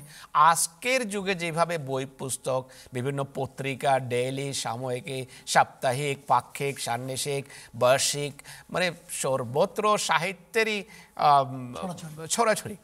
তো এভাবে পরের সুরাগুলোতেও বহু লক্ষণ শেষ যুগে বর্ণিত আছে। রসুল এই লক্ষণগুলো যখন প্রকাশ পায় তখন মাহাদিকের সন্ধান করো। তো তার আশা সব লক্ষণ পূর্ণতা লাভ করেছে। ধন্যবাদ আপনাকে, মৌলানা সাহেব, মাইনুল হাসান সাহেব, আশা করি উত্তর পেয়ে গেছেন। আমাদের আসলে পুরো অনুষ্ঠান জুড়েই আমরা এই ইমাম মাহাদিল আসলামের আবির্ভাবের লক্ষণ এবং কোন যুগে তিনি এসেছেন তা বলে থাকি। প্রিয় দর্শক, তার লেখা থেকে একটা অংশ আমি এখন আপনাদেরকে শুনিয়ে দিচ্ছি।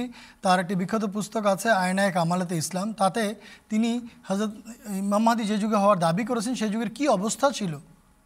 নবী করিম সাহসামকে কীভাবে অবমাননা করা হয়েছে, তা তিনি সুন্দরভাবে উপস্থাপন করেছেন। চলুন, সেটি শুনে নিই।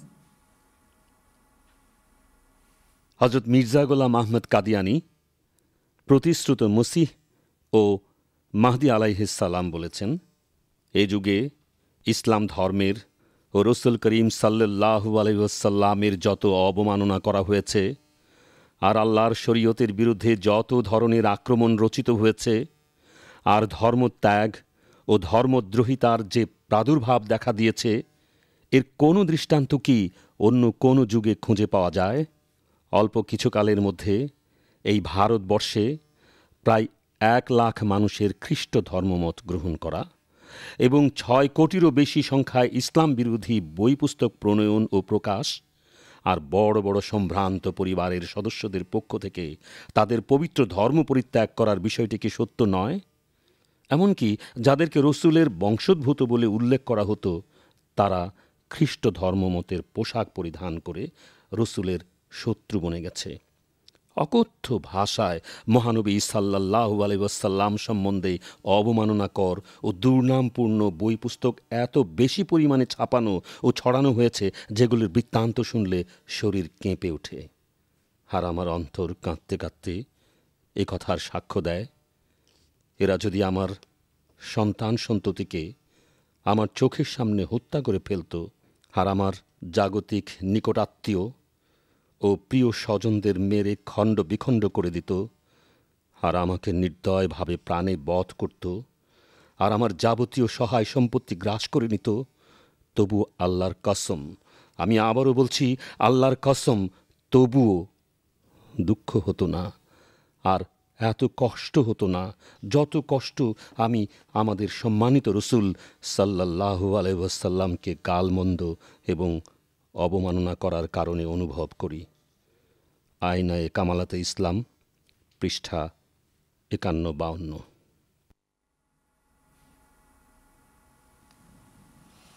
প্রিয় দর্শক শুনছিলাম মসিম মাহমুদ আল্লাহ সাল্লামের লেখা থেকে। এবার আমরা ফোন লাইনে যাচ্ছি। আতাউল মোনেম সাহেব আছেন ঢাকা থেকে। আসসালামু আলাইকুম। আতাউল মোনেম সাহেব আসসালামু আলাইকুম। ওয়ালাইকুম আসসালাম ওয়া রাহমাতুল্লাহি ওয়া বারাকাতুহু। জি আপনার প্রশ্নটি করুন। জি আমি বিজ্ঞ প্যানেলের কাছে একটা প্রশ্ন রাখতে চাই যে, বিবাহ বহির্ভূত যৌন সম্পর্ক দাস দাসীদের সঙ্গে একটা হালাল বলে গায়রামদি আলেমরা বক্তব্য রেখেছেন এবং তারা সুরা মা আরিজ, সত্তর নম্বর সুরার উনত্রিশ এবং তিরিশ নম্বর আয়াতকে সাক্ষ্য রেখে তারা বলছে যে, এই আয়াতের বরাতে কোরআন শরীফ স্ত্রী ছাড়াও যুদ্ধে যেসব দাস দাসী মুসলমানদের হস্তগত হয়েছিল তাদের সাথে বিনা বিবাহে যৌন সম্পর্ক করার পারমিশন দিয়েছে। এবং এর সপক্ষে মতামতও তারা জাহির করেছে।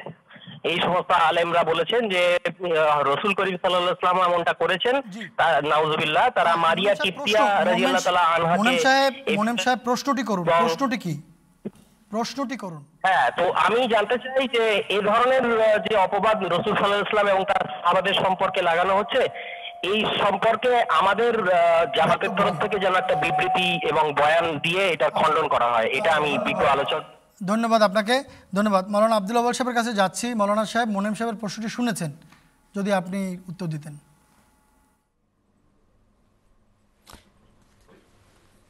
সশস্ত্র সমর যুদ্ধ শেষে যুদ্ধবন্দিনীদের বিষয়ে তিনি প্রশ্ন করেছেন। উত্তর, শত্রুপক্ষ তাদের যুদ্ধপণ দিয়ে মুক্ত করায়নি। যুদ্ধবন্দিনীরা কারা?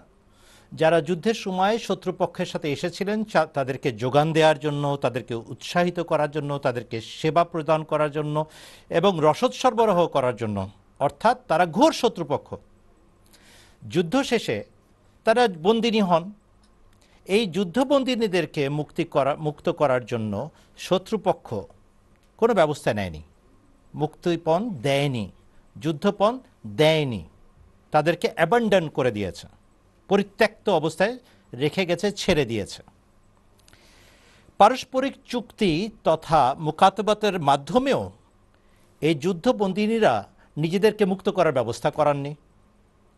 ভাই, আমার বাবা আছেন, আমার খালু আছেন, আমার চাচা আছেন, আমার জমিদারি আছে, আমার অনেক ব্যবসা বাণিজ্য আছে। আমি ফিরত যাব, তোমাদেরকে আমি টাকা দিয়ে দিব।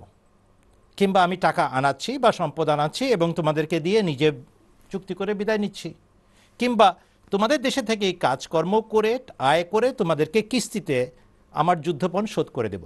এই মুকাতবাদ বা লিখিত চুক্তিপত্র তারা সই করছেন না বা চুক্তি সম্পাদন করছেন না। আর মুসলমান তৎকালীন মুসলিম সমাজে মদিনা রাষ্ট্রে কোনো জেলখানা, বন্দিশালাও নাই। তিনটা কথা বললাম। শত্রুপক্ষ, যেটা একটি রাষ্ট্র ক্ষমতা, মক্কার থেকে এসেছিল কুরাইশদের প্রতিনিধিত্বে, কুরাইশদের নেতৃত্বে তারা মুক্ত করিয়ে নিয়ে যায়নি, যুদ্ধপণ আদায় করেনি, তারা নিজেরাও স্বাধীন হবার জন্য ব্যবস্থা করেনি আত্মীয় স্বজনরাও চেষ্টা করে নাই, এবং কোনো বন্দিশালা, জেলখানাও নাই যেখানে তাদেরকে রাখা যেতে পারে। এখন আমাদের কাছে অপশন কি বাকি থাকে? সমাজের কাছে এখন অপশনটা কি বাকি থাকে? অপশনটা হচ্ছে, যুবতী মেয়েদেরকে হয় সমাজে মুক্তভাবে, স্বাধীনভাবে চলাফেরার অনুমতি দিয়ে দেবেন এবং সমাজকে নষ্ট হতে দিবেন, কিংবা তাদেরকে পারিবারিকভাবে অ্যাকোমোডেট করবেন। এবং তাও রাষ্ট্রযন্ত্রের মাধ্যমে। রাষ্ট্র ক্ষমতার অধিকারী অথরিটি ঘোষণা দিবে, এই মেয়ে, যুদ্ধবন্দিনী অমুক বাড়িতে যাবে, যাওয়ার দুটো পদ্ধতি আছে। হয় স্বামী হিসাবে মুসলমান নাগরিক তাকে বরণ করবে এবং তার সাথে স্বামী স্ত্রীর সম্পর্ক স্থাপন করবে এবং পূর্ণ নাগরিক অধিকার দিয়ে মুক্ত করবে যখন সে মহিলা যুদ্ধবন্দিনী শত্রুপক্ষের মহিলা যখন মা হবেন সন্তানের, তখন তিনি নিউট্রালাইজড হবেন সেই সমাজে। এটাকে বলা হয় উম্মুল ওয়ালাদ। এক্ষেত্রে সরকার তথা রাষ্ট্রযন্ত্রের পক্ষ থেকে যে বিতরণ ব্যবস্থা, যার বাড়িতে তাকে দেওয়া হলো ঘোষণা দিয়ে, সবার সামনেই বিতরণ হতো, এটা সামাজিক ঘোষণা ছিল, এইটাই বিবাহের স্থলাভিষিক্ত ব্যবস্থা। অথবা পিতা হিসাবে একজন তাকে অভিভাবক হিসাবে গ্রহণ করবেন, পরিবারের কর্তা তিনি, তার বাড়িতে একজন আশ্রিত মেয়ে আছে। সেক্ষেত্রে যে কোনো স্বাধীন মুসলমান অভিভাবকের অনুমতিক্রমে তার সাথে বিবাহ করতে পারে কিংবা কোনো কৃতদাস বা দাস তার সাথে বিবাহ বন্ধনে আবদ্ধ হতে পারে। অভিভাবকের অনুমতিক্রমে কোরআন শরীফের উল্লেখ আছে। অতএব যুদ্ধবন্দিনীদের সমরযুদ্ধ শেষে বিশেষ পরিস্থিতিতে যে ব্যবস্থা কোরআন শরীফ এবং ইসলাম ধর্ম প্রবর্তন করেছে, সেটা সেইখানে তৎকালীন ব্যবস্থা অনুযায়ী সবচেয়ে উৎকৃষ্ট এবং ভারসাম্যপূর্ণ। আপনি যেহেতু পড়াশোনা করতে চাচ্ছেন আপনাকে সিরত খাতামান হজরত মির্জা বশির আহমদ সাহেবের বইয়ের দিকে আমি আহ্বান জানাব। সেখানে একটা চ্যাপ্টার আছে যেখানে তিনি এই বিষয়টি বিশদভাবে আলোচনা করেছেন। আপনি যদি এই কয়টা পৃষ্ঠা মনোযোগ দিয়ে পড়ে নেন, সিরত খাতামান নবীনের কয়েকটি পৃষ্ঠা যেখানে তিনি এই বিষয়ে আলোচনা করেছেন, আপনার মনের সমস্ত সন্দেহ দূরীভূত হয়ে যাবে। ধন্যবাদ। ধন্যবাদ আপনাকে, মৌলানা সাহেব। অতল মনিম সাহেব, আশা করি উত্তর পেয়ে গেছেন। একটু দ্রুত যেতে হচ্ছে, অনেকে লাইনে আছেন। প্রিয় দর্শক, আমরা আপনাদেরকে আগে বলেছি যে আমাদের এই সবগুলো অনুষ্ঠান ইউটিউবে আপলোড করে দেওয়া আছে। ইউটিউবে গেলে কীভাবে আমাদের অনুষ্ঠানটি দেখতে পাবেন, সেটি আপনারা এখন টেলিভিশন পর্দায় দেখেন। আপনারা লিখবেন W dot YouTube dot com slash সত্যের সন্ধানে। এই পুরো পেজটা চলে আসবে, যেটা আপনার টেলিভিশন পর্দায় দেখতে পাচ্ছেন। যে কোনো অনুষ্ঠান সিলেক্ট করেন তারপরে আপনি অনুষ্ঠানের নিচের দিকে গেলে ইন্ডেক্সে আপনি দেখতে পাবেন টাইম দিয়ে অনেকগুলো পয়েন্ট দিয়ে দেওয়া হয়েছে, যেখানে এখন কারসারটা নিয়ে যাওয়া হলো। সেখানে আপনি ক্লিক করলে সঙ্গে সঙ্গে আপনি যে প্রশ্নের উপরে ক্লিক করেছেন, সেই প্রশ্নের উত্তরটি আপনি শুনতে পাবেন। এরপরে যদি আপনি চান যে এর মধ্যে অনেকগুলো প্রশ্ন আছে, আমি আরেকটি প্রশ্ন উত্তর শুনব। সেখানে গিয়ে ক্লিক করলে সঙ্গে সঙ্গে আপনি প্রশ্ন এবং উত্তরটি শুনতে পাবেন। এই হচ্ছে আমাদের ইউটিউব চ্যানেলের বিস্তারিত বিবরণ। আপনারা দেখে নিলেন, ব্যবহার করবেন, আর পুরনো অনুষ্ঠানগুলি থেকে আপনারা লাভবান হবেন। আমরা এবার ফিরে দেখার পালায় যাচ্ছি। এবারে মৌলানা আব্দুল আবাল সাহেবের একটি প্রশ্নের উত্তর আমরা শুনব, যেটি তিনি দিয়েছিলেন হাজরত ইমাম মাহাদি আলহিসাল্লামের সত্যতা সম্পর্কে। চলুন তিনি কি উত্তর দিয়েছিলেন সেটি শুনে নিই। আসসালামু আলাইকুম। ওয়ালাইকুম আসসালাম। প্রশ্ন হচ্ছে যে আমার মির্জা গোলাম আহমদ কাদিয়ানি। জি জি। যে যে ইমাম মাহাদি। জি। আপনারা শুধু বুঝছেন অন্যরা অন্য আলেমরা কেন বুঝলেন না? আচ্ছা আচ্ছা। তিনি আবির্ভাবের কিছু লক্ষণ বলুন আমাকে। আচ্ছা আপনি একটু লাইনে থাকেন। আপনি লাইনে থাকেন আপনি ফোনটা কাটবেন না। আমি প্যানেলের কাছে প্রশ্নটি রাখছি। আসান আবিব সাহেব প্রথমে আপনাকে ধন্যবাদ জানাচ্ছি। আপনি সুদূর যশোর থেকে রঘুনাথপুর বাগে এসছেন। অনেক দূর সফর করে অনুষ্ঠানটি দেখার জন্য। তো মনোযোগ দিয়ে আপনি অনুষ্ঠানটি দেখেন। মৌলানা আব্দুল আবাল সাহেবের কাছে আমি রাখছি। উনি বলছেন যে লক্ষণ যদি বলে দিতেন ইমাম মাহাদি এক নম্বর লক্ষণ শেষ যুগের যে লক্ষণাবলী আছে সেগুলো প্রকাশিত হয়েছে বিধায় ইমাম মাহাদি সত্য। দুই ইমাম মাহাদি আলাইসালাম আসবেন পারস্য বংশীয় হিসেবে। ওনার বংশ প্রধানত মূলত পারস্যের হবে। এটা বুখারি শরীফের কেতাবুত তাফসিরে যে মহাপুরুষের আগমন বার্তা রসুল্লাহ সাল্লাহ আলিবাসাল্লাম সুরা জুমার ব্যাখ্যায় দিয়েছেন, সেখানে তিনি সলমান ফার্সির কাঁধে হাত রেখে বলেছিলেন, লাউ খান আল ইমানু ইন্দা রিজালুন আও রাজুল মিন হাউলায় ইমাম মাহাদি আলাইসালামের ভবিষ্যৎবাণী করতে গিয়ে বলেছেন, পারস্য বংশীয় হবেন তিনি। হজরত মির্জা গোলাম আহমদ কাদিয়ানি আলাইসালাম পারস্য বংশীয় ছিলেন। মির্জা হাদি বেগের বংশধর ছিলেন, যারা সামারকান্ত পারস্য থেকে হিজরত করে ভারতে এসেছিলেন। তিনি আসবেন চতুর্দশ শতাব্দী হিজরির শিরোভাগে। কোনো কোনো বর্ণনায় পাওয়া যায় ত্রয়োদশ শতাব্দী হিজরির শেষ ভাগে। বারোশো নব্বই হিজড়ি থেকে তার প্রতি ইলহাম অবতীর্ণ হওয়া আরম্ভ হচ্ছে এবং তিনি তেরোশো ছয় হিজড়িতে আল্লাহ তালার পক্ষ থেকে আদিষ্ট হয়ে জামাত গঠন করছেন। ঠিক চতুর্দশ হিজড়ি শতাব্দীর শিরোভাগে যখন তার আসার কথা। তার যুগে মুসলমানদের মধ্যে দলাদলি হওয়ার কথা, বিরাট দলাদলি ভাগাভাগি। আর সেই যুগেই মুসলমানদের মধ্যে দলাদলি এবং ভাগাভাগি হয়েছে। সেই যুগে দাজ্জাল, তৃত্ববাদী দাজ্জালদের, পাদ্রীদের আগ্রাসন হবার কথা, মুসলমানদের টিকতে না পেরে অতিষ্ঠ অবস্থায় ছিল তারা।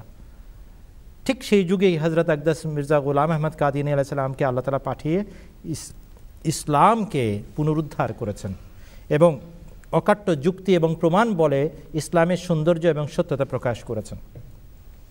হজরত মির্জা গোলাম আহমদ কাদিনী আলাইসালাতাম যে সত্য, তার আরও অনেক লক্ষণ আছে। তার মধ্যে আমি একটা বললাম, দাজ্জালের কথা তিনি দাজ্জালকে বধ করেছেন। কীভাবে বধ করেছেন? দাজ্জালের ঈশ্বরপুত্র ঈশ্বরকে মৃত সাব্যস্ত করে দিয়েছেন। যে ধর্মের ঈশ্বর মারা যায়, সে ধর্ম মিথ্যা সাব্যস্ত হয়। এইভাবে দাজ্জালকে তিনি বধ করেছেন, যেটা ইমাম মাহাদির প্রধানতম লক্ষণ ছিল। ইমাম মাহাদি আলাহ সাল্লাতামের ভবিষ্যৎ বাণী পূর্ণ হচ্ছে। তিনি যা যা বলছেন আল্লাহর নামে সেগুলো পূর্ণ হয়েছে, হচ্ছে, হবে। অতএব তিনি সত্যবাদী। হ্যাঁ আলিমরা কেন মানে না? ইয়া হাসরাতান আল আলিবাদ মা ইয়াতি হিমের রসুলিন, ইল্লা কানু বেহি ইয়াস্তাজেউন। এটা তো কোরআনের বর্ণনা, এটা মিথ্যা হতে পারে না। বড়ই আক্ষেপ আমার বান্দাদের জন্য, যখনই আমার পক্ষ থেকে প্রত্যাদিষ্ট মহাপুরুষ পাঠিয়েছি, তখনই তারা তার বিরোধিতা করেছে, কোনোদিন ছাড় দেয় নাই। তো ইমাম মাহাদি আলাহ সাল্লাতামকে কীভাবে ছেড়ে দিবে? হজরত মোহাম্মদ রসুল্লাহ সাল্লাহ আলি আসাল্লাম যিনি সবচেয়ে বড় নবী, সবচেয়ে শ্রেষ্ঠ নবী তাকে যদি বিরোধিতার সম্মুখীন হয়ে থাকতে হয় এবং চরম মূল্য দিয়ে থাকতে হয়, তাহলে ইমাম মাহাদি তো তার শিষ্য, তার গোলাম। তাকেও একই পরীক্ষার মাধ্যমে যেতে হচ্ছে। তবে আপনি এটাও দেখেন, একদিকে বিরোধিতা আরেকদিকে আল্লাহ তালা কীভাবে বিজয় দান করে যাচ্ছেন। তো আপনাকে আমন্ত্রণ জানাচ্ছি, বিষয়টা গভীরভাবে অনুধাবন করুন এবং অনুষ্ঠানটা দেখতে থাকুন, আগামীকালও দেখুন, পরশুদিনও দেখুন, ইনশাআল্লাহ আল্লাহ তালা সহজ করে দেবেন। আল্লাহ ভালো করুন।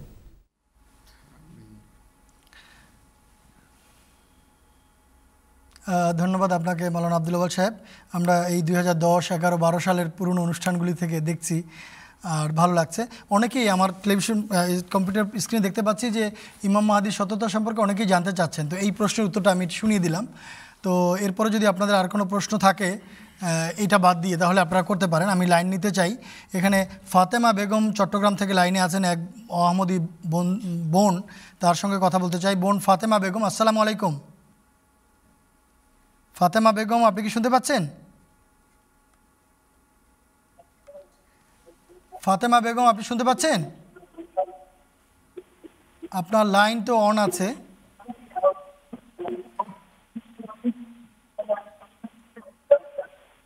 আপনি বোন, আপনি টেলিভিশনের ভলিউমটা বন্ধ করে আমার সঙ্গে টেলিফোনে কথা বলুন।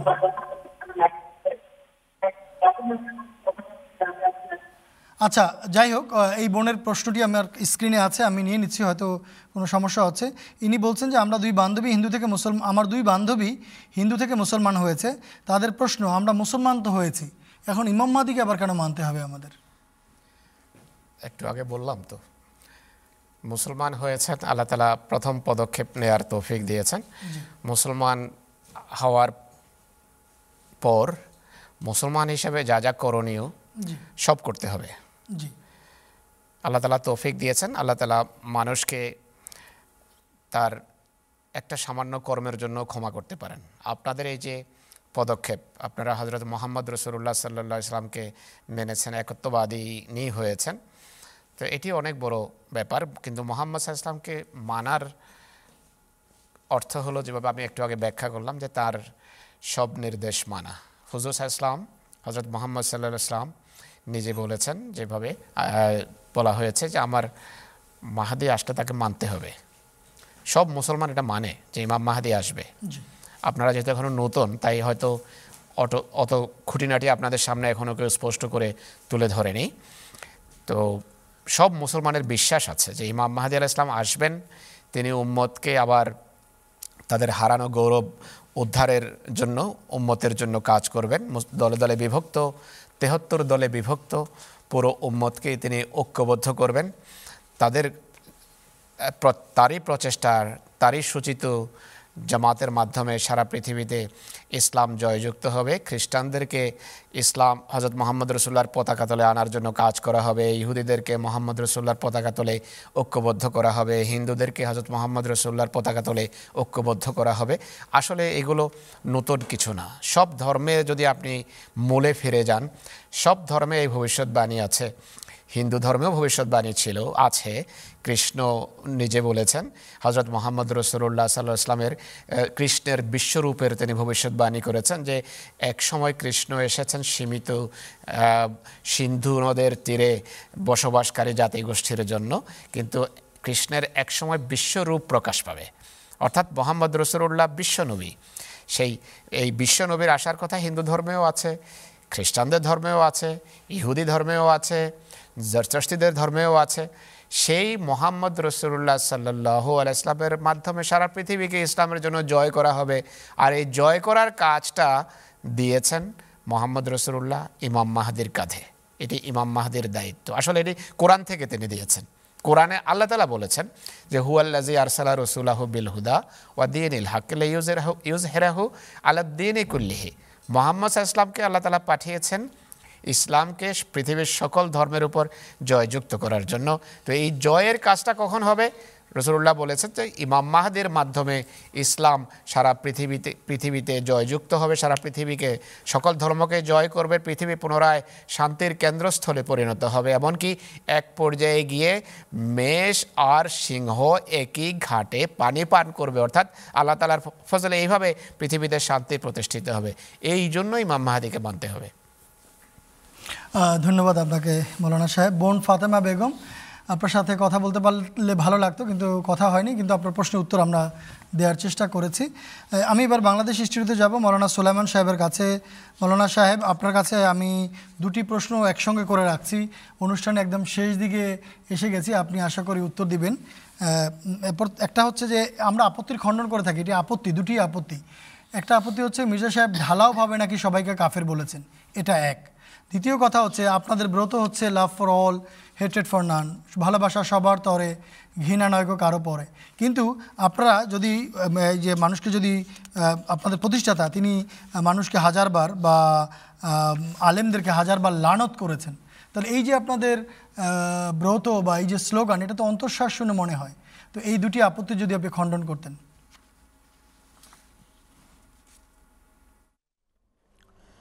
জি, ধন্যবাদ আপনাকে এই প্রশ্নের জন্য। আসলেই আমরা দেখতে পাই যে এই আপত্তিগুলো ব্যাপকভাবে করা হয়। প্রথম যে আপত্তিটি বলেছেন যে হজরত মির্জা গোলাম আহমদ কাদিনী আলাহ ইসলাম নাকি ঢালাওভাবে সকলকে কাফের ফতোয়া দান করেছেন, এটা আসলে সম্পূর্ণভাবে একটি ভিত্তিহীন কথা।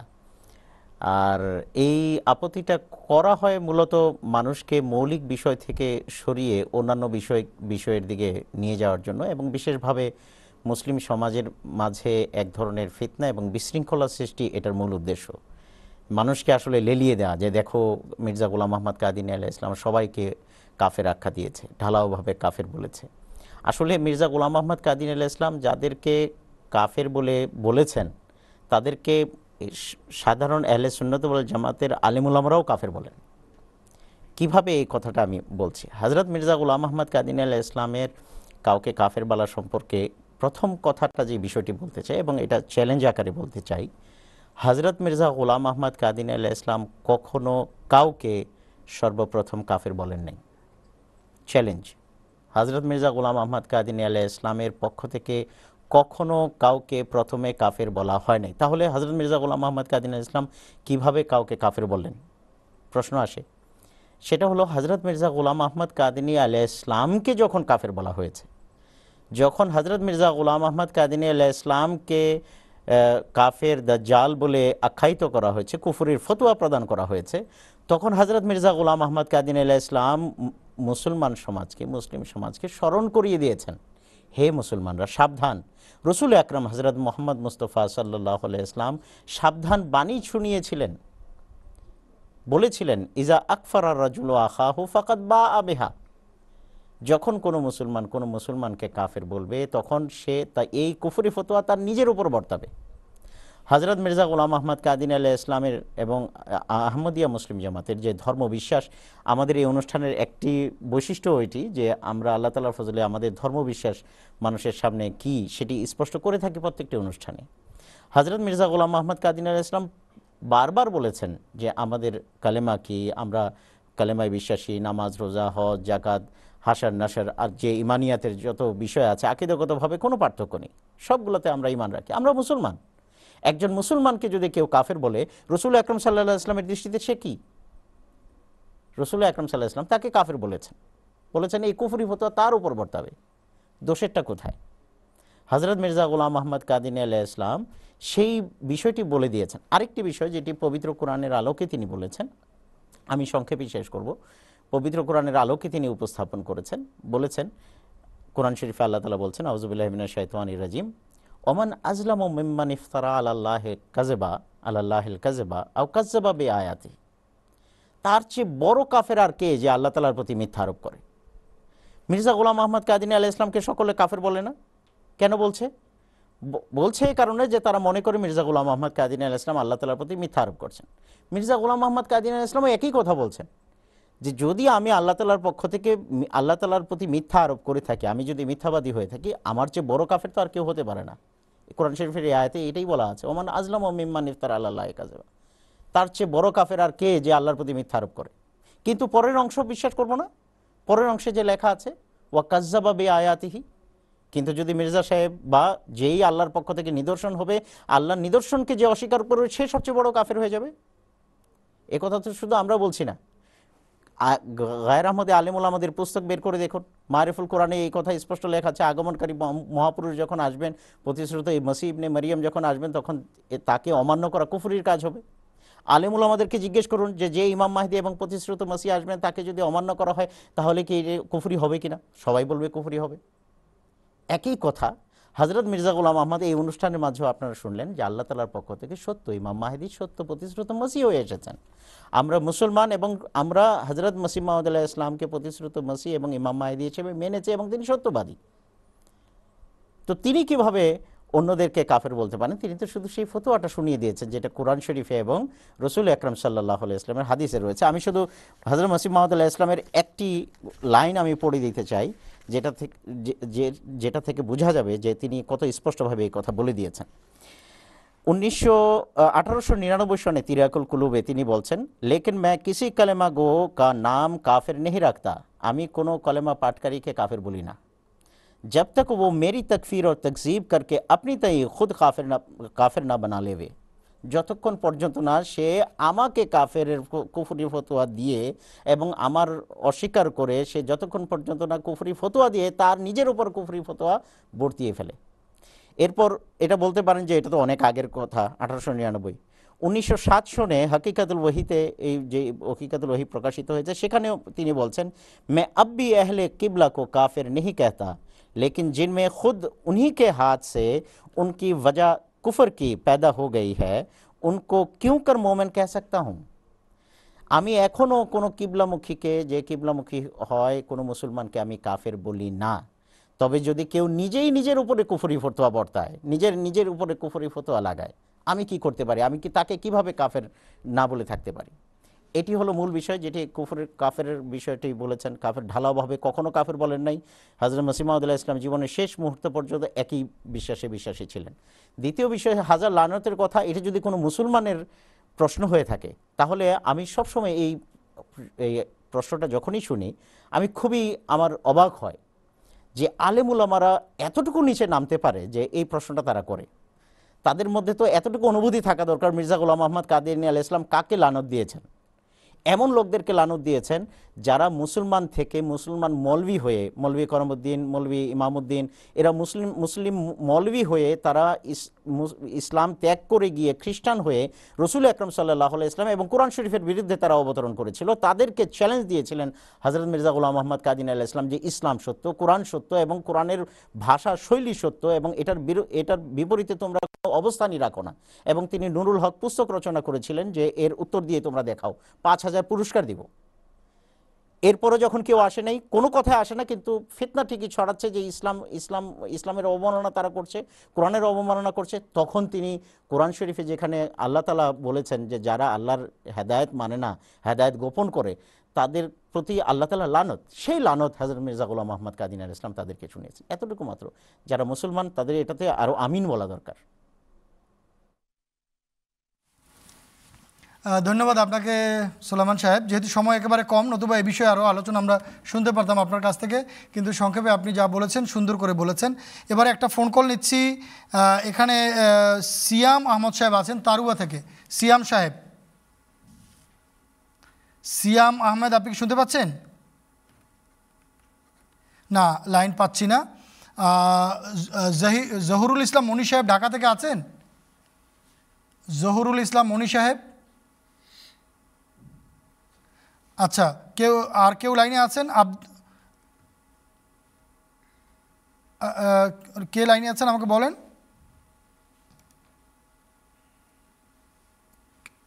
কে লাইনে আছেন আমাকে একটু বলেন? জহুরুল ইসলাম মনি সাহেব কি শুনতে পাচ্ছেন আমাকে? আসসালামু আলাইকুম। না, জহুরুল ইসলাম মনি সাহেব আমি শুনতে পাচ্ছি, আমার এক আত্মীয়র প্রশ্ন ছিল এমন। যে ইমাম মেহেদি আসতে এটা শুধু কাদিয়ানেরাই বলে কিন্তু দেশের আলেম মালানা এনারা বলছেও না মানছেও না।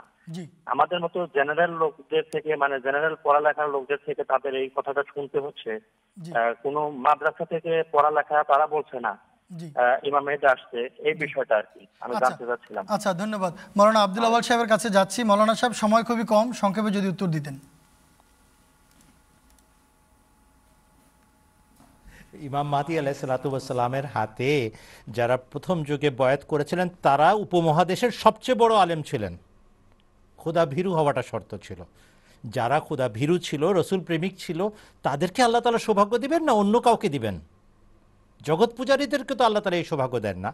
হজরত হাকিম নুরুদ্দিন সাহেবের নাম দেবন্দের ইতিহাসে লিখিত আছে। পীর সিরাজুল হক নোমানি সাহেব দেওবন্দের প্রতিষ্ঠাতাদের ঘনিষ্ঠ আত্মীয়। এবং একই লাইনের সহচর। তিনি সত্য মেনেছিলেন এবং হজরত মির্জা গুলাম আহমদ কাদিন আলাইসালাতামের অনুসারী হয়েছিলেন। একইভাবে ভেরাতে অনেক বড় বড় আলেম মুফতি বয়াত করেছেন ভেরাত থেকে। এছাড়াও আল্লাহ তালা হজরত মসিহ মাউদ আলাহিসাল্লামের আকর্ষণে দূর দূরান্ত থেকে বড় বড় আলেমকে এনেছিলেন। মৌলানা আব্দুল করিম সিয়ালকুটি সাহেব রাজি আল্লাহর মতো ব্যক্তিত্ব বয়াত করেছিলেন। যাদের সামনে এই আজকের চুনুপুটি মৌলানাদের কেউ টিকতে পারবে না। আমি আবারও বলছি কথাটা, মাদ্রাসা পাশ আলেম, আল্লাহর খাতায় যদি আলেম বা আমাল হয়, তবেই কেবল হেদায়তের পথ পেতে পারে। তা নাহলে কেবল মাদ্রাসার সার্টিফিকেট নিয়ে কেউ আল্লাহ তালার কাছে গ্রহণযোগ্য হয় না ভাই সব তাকুয়া যায় আল্লাহর কাছে। খুদা ভীরুতা দরকার। রসুল প্রেম যদি কবুল হয়, দোয়ার অভ্যাস থাকে, আল্লাহর সামনে সমর্পিত হন তবে হৃদায়ত পান। এবং হজরত মসিহ মাদুল্লাহামের হাতে বড় বড় আলেম বয়াত করার সৌভাগ্য পেয়েছেন। এমনকি এমন বড় বড় আলেম যারা লক্ষ লক্ষ মুরিদের পীর, তারাও বয়াত করেছেন এবং স্বীকার করেছেন যে আপনাকে আমরা সত্য মানি। এখন যেহেতু সময় নেই, শুধু এটুক নীতি কথা বললাম। প্রত্যেকটা বিষয়ে বিশদ আলোচনা করা সম্ভব। পরবর্তীতে সুযোগ হলে আবার। ধন্যবাদ আপনাকে, মৌলানা সাহেব। ভাই জহুরুল ইসলাম মনি সাহেব উত্তর পেয়ে গেছেন। শুধু একটা কথা বলি, মৌলানা সাহেব তো তৎকালীন মসিম আসলামের যুগে যারা ভারতে ছিলেন, তাদের কথা বললেন, বড় বড়। আমাদের বাংলাদেশের বাংলাদেশের যিনি বড় মৌলানা সাহেব ছিলেন, ব্রাহ্মণবাড়িয়ার, মৌলানা সৈয়দ আব্দুল ওয়াহেদ সাহেব, তিনি হাজরত মসিম মহম্মদ আলাহিসাল্লামের আগমন আগমন বার্তা শুনে তার সঙ্গে যোগাযোগ করেছেন, পথলাভ করেছেন। মসিম আসলাম বলেছেন, আমি বাঙ্গাল থেকে সুঘ্রাণ পাচ্ছি। তিনি বয়াত করেছেন। ব্রাহ্মণবাড়িতে মৌলভীপাড়া তার নামে এবং তিনি বড় মৌলানা সাহেব নামে পরিচিত। তিনি তো মাদ্রাসার পাশ ছিলেন। তো মৌলানা আব্দুল সাহেব যেভাবে বললেন শুধু মাদ্রাসা পাশই যথেষ্ট না আসলে খোদা ভীরুতা কতটুকু আছে এটা পড়ালেখা করেছে তিনি দেবন্দে পড়ালেখা করেছেন। আরও অনেক কথা আমরা বলতে পারি। মসিম মাহমুদ আসলামের সত্যতার নিদর্শন হিসেবে যখন চন্দ্রগ্রহণ সূর্যগ্রহণ দেখানো হলো তখন ভারতবর্ষে ওই ধরনের মৌলানা যারা সত্য মানবে না তারা বলছে সে আল্লাহ তুমি এমন ভুল করে ফেললে এখন তো সবাই মির্জাকে মেনে ফেলবে। চন্দ্রগ্রহণ, সূর্যগ্রহণ দেখার জন্য অপেক্ষা করছিল। যেই আল্লাহ চন্দ্রগ্রহণ, সূর্যগ্রহণ দেখাল, সদাত্মারা মেনেছে, সাধারণ মানুষরা মেনেছে। কিন্তু ওই ধরনের আলেম ওলামা যাদেরকে মানুষ আলেম ওলামা বলে, নামধারী আলেম ওলামারা তারা মানে নাই। কাজেই আলেম ওলামার কাছে আমরা আমাদের ধর্মকে কখনো ঠিকা দিব না। আমরা আমাদের ধর্মের বিষয়টা নিজেরা বুঝে নিব। কোরআন হাদিসে আছে, কোরআন হাদিস থেকে যাচাই করে, বাছাই করে বুঝতে না পারলে আল্লাহর কাছ থেকে আমরা দোয়া করে জেনে নিব। তারপরে সত্য যেখানে আছে সেখানে আমরা থাকব। ভাই, আমাদের এই অনুষ্ঠান আপনাদের জন্য, আপনাদেরকে আপনাদেরকে এই অনুষ্ঠানটি দেখার জন্য আমন্ত্রণ। আগামীকাল এবং পরশু পরশুদিন অনুষ্ঠানে উপস্থিত হব। বাংলাদেশ সময়ের আটটায়, রাত আটটায়। আপনাদের আশা করি আপনাদেরকে সং- সঙ্গে পাবো আর আজকে যারা বিজ্ঞ আলোচকবিন্দু আলোচনায় অংশ নিয়েছেন তাদেরকে ধন্যবাদ আপনারা যারা ফোন করেছেন অনুষ্ঠানকে প্রাণবন্ত করার জন্য আপনাদেরকে ধন্যবাদ আগামীকাল আবার দেখা হবে আসসালামু আলাইকুম ওরহমতুল্লাহ আবরাকাত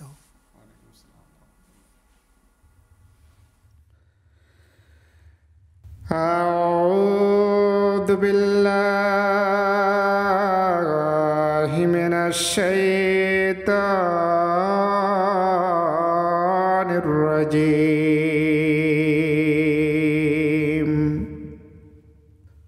وقل الحق من ربكم فمن شاء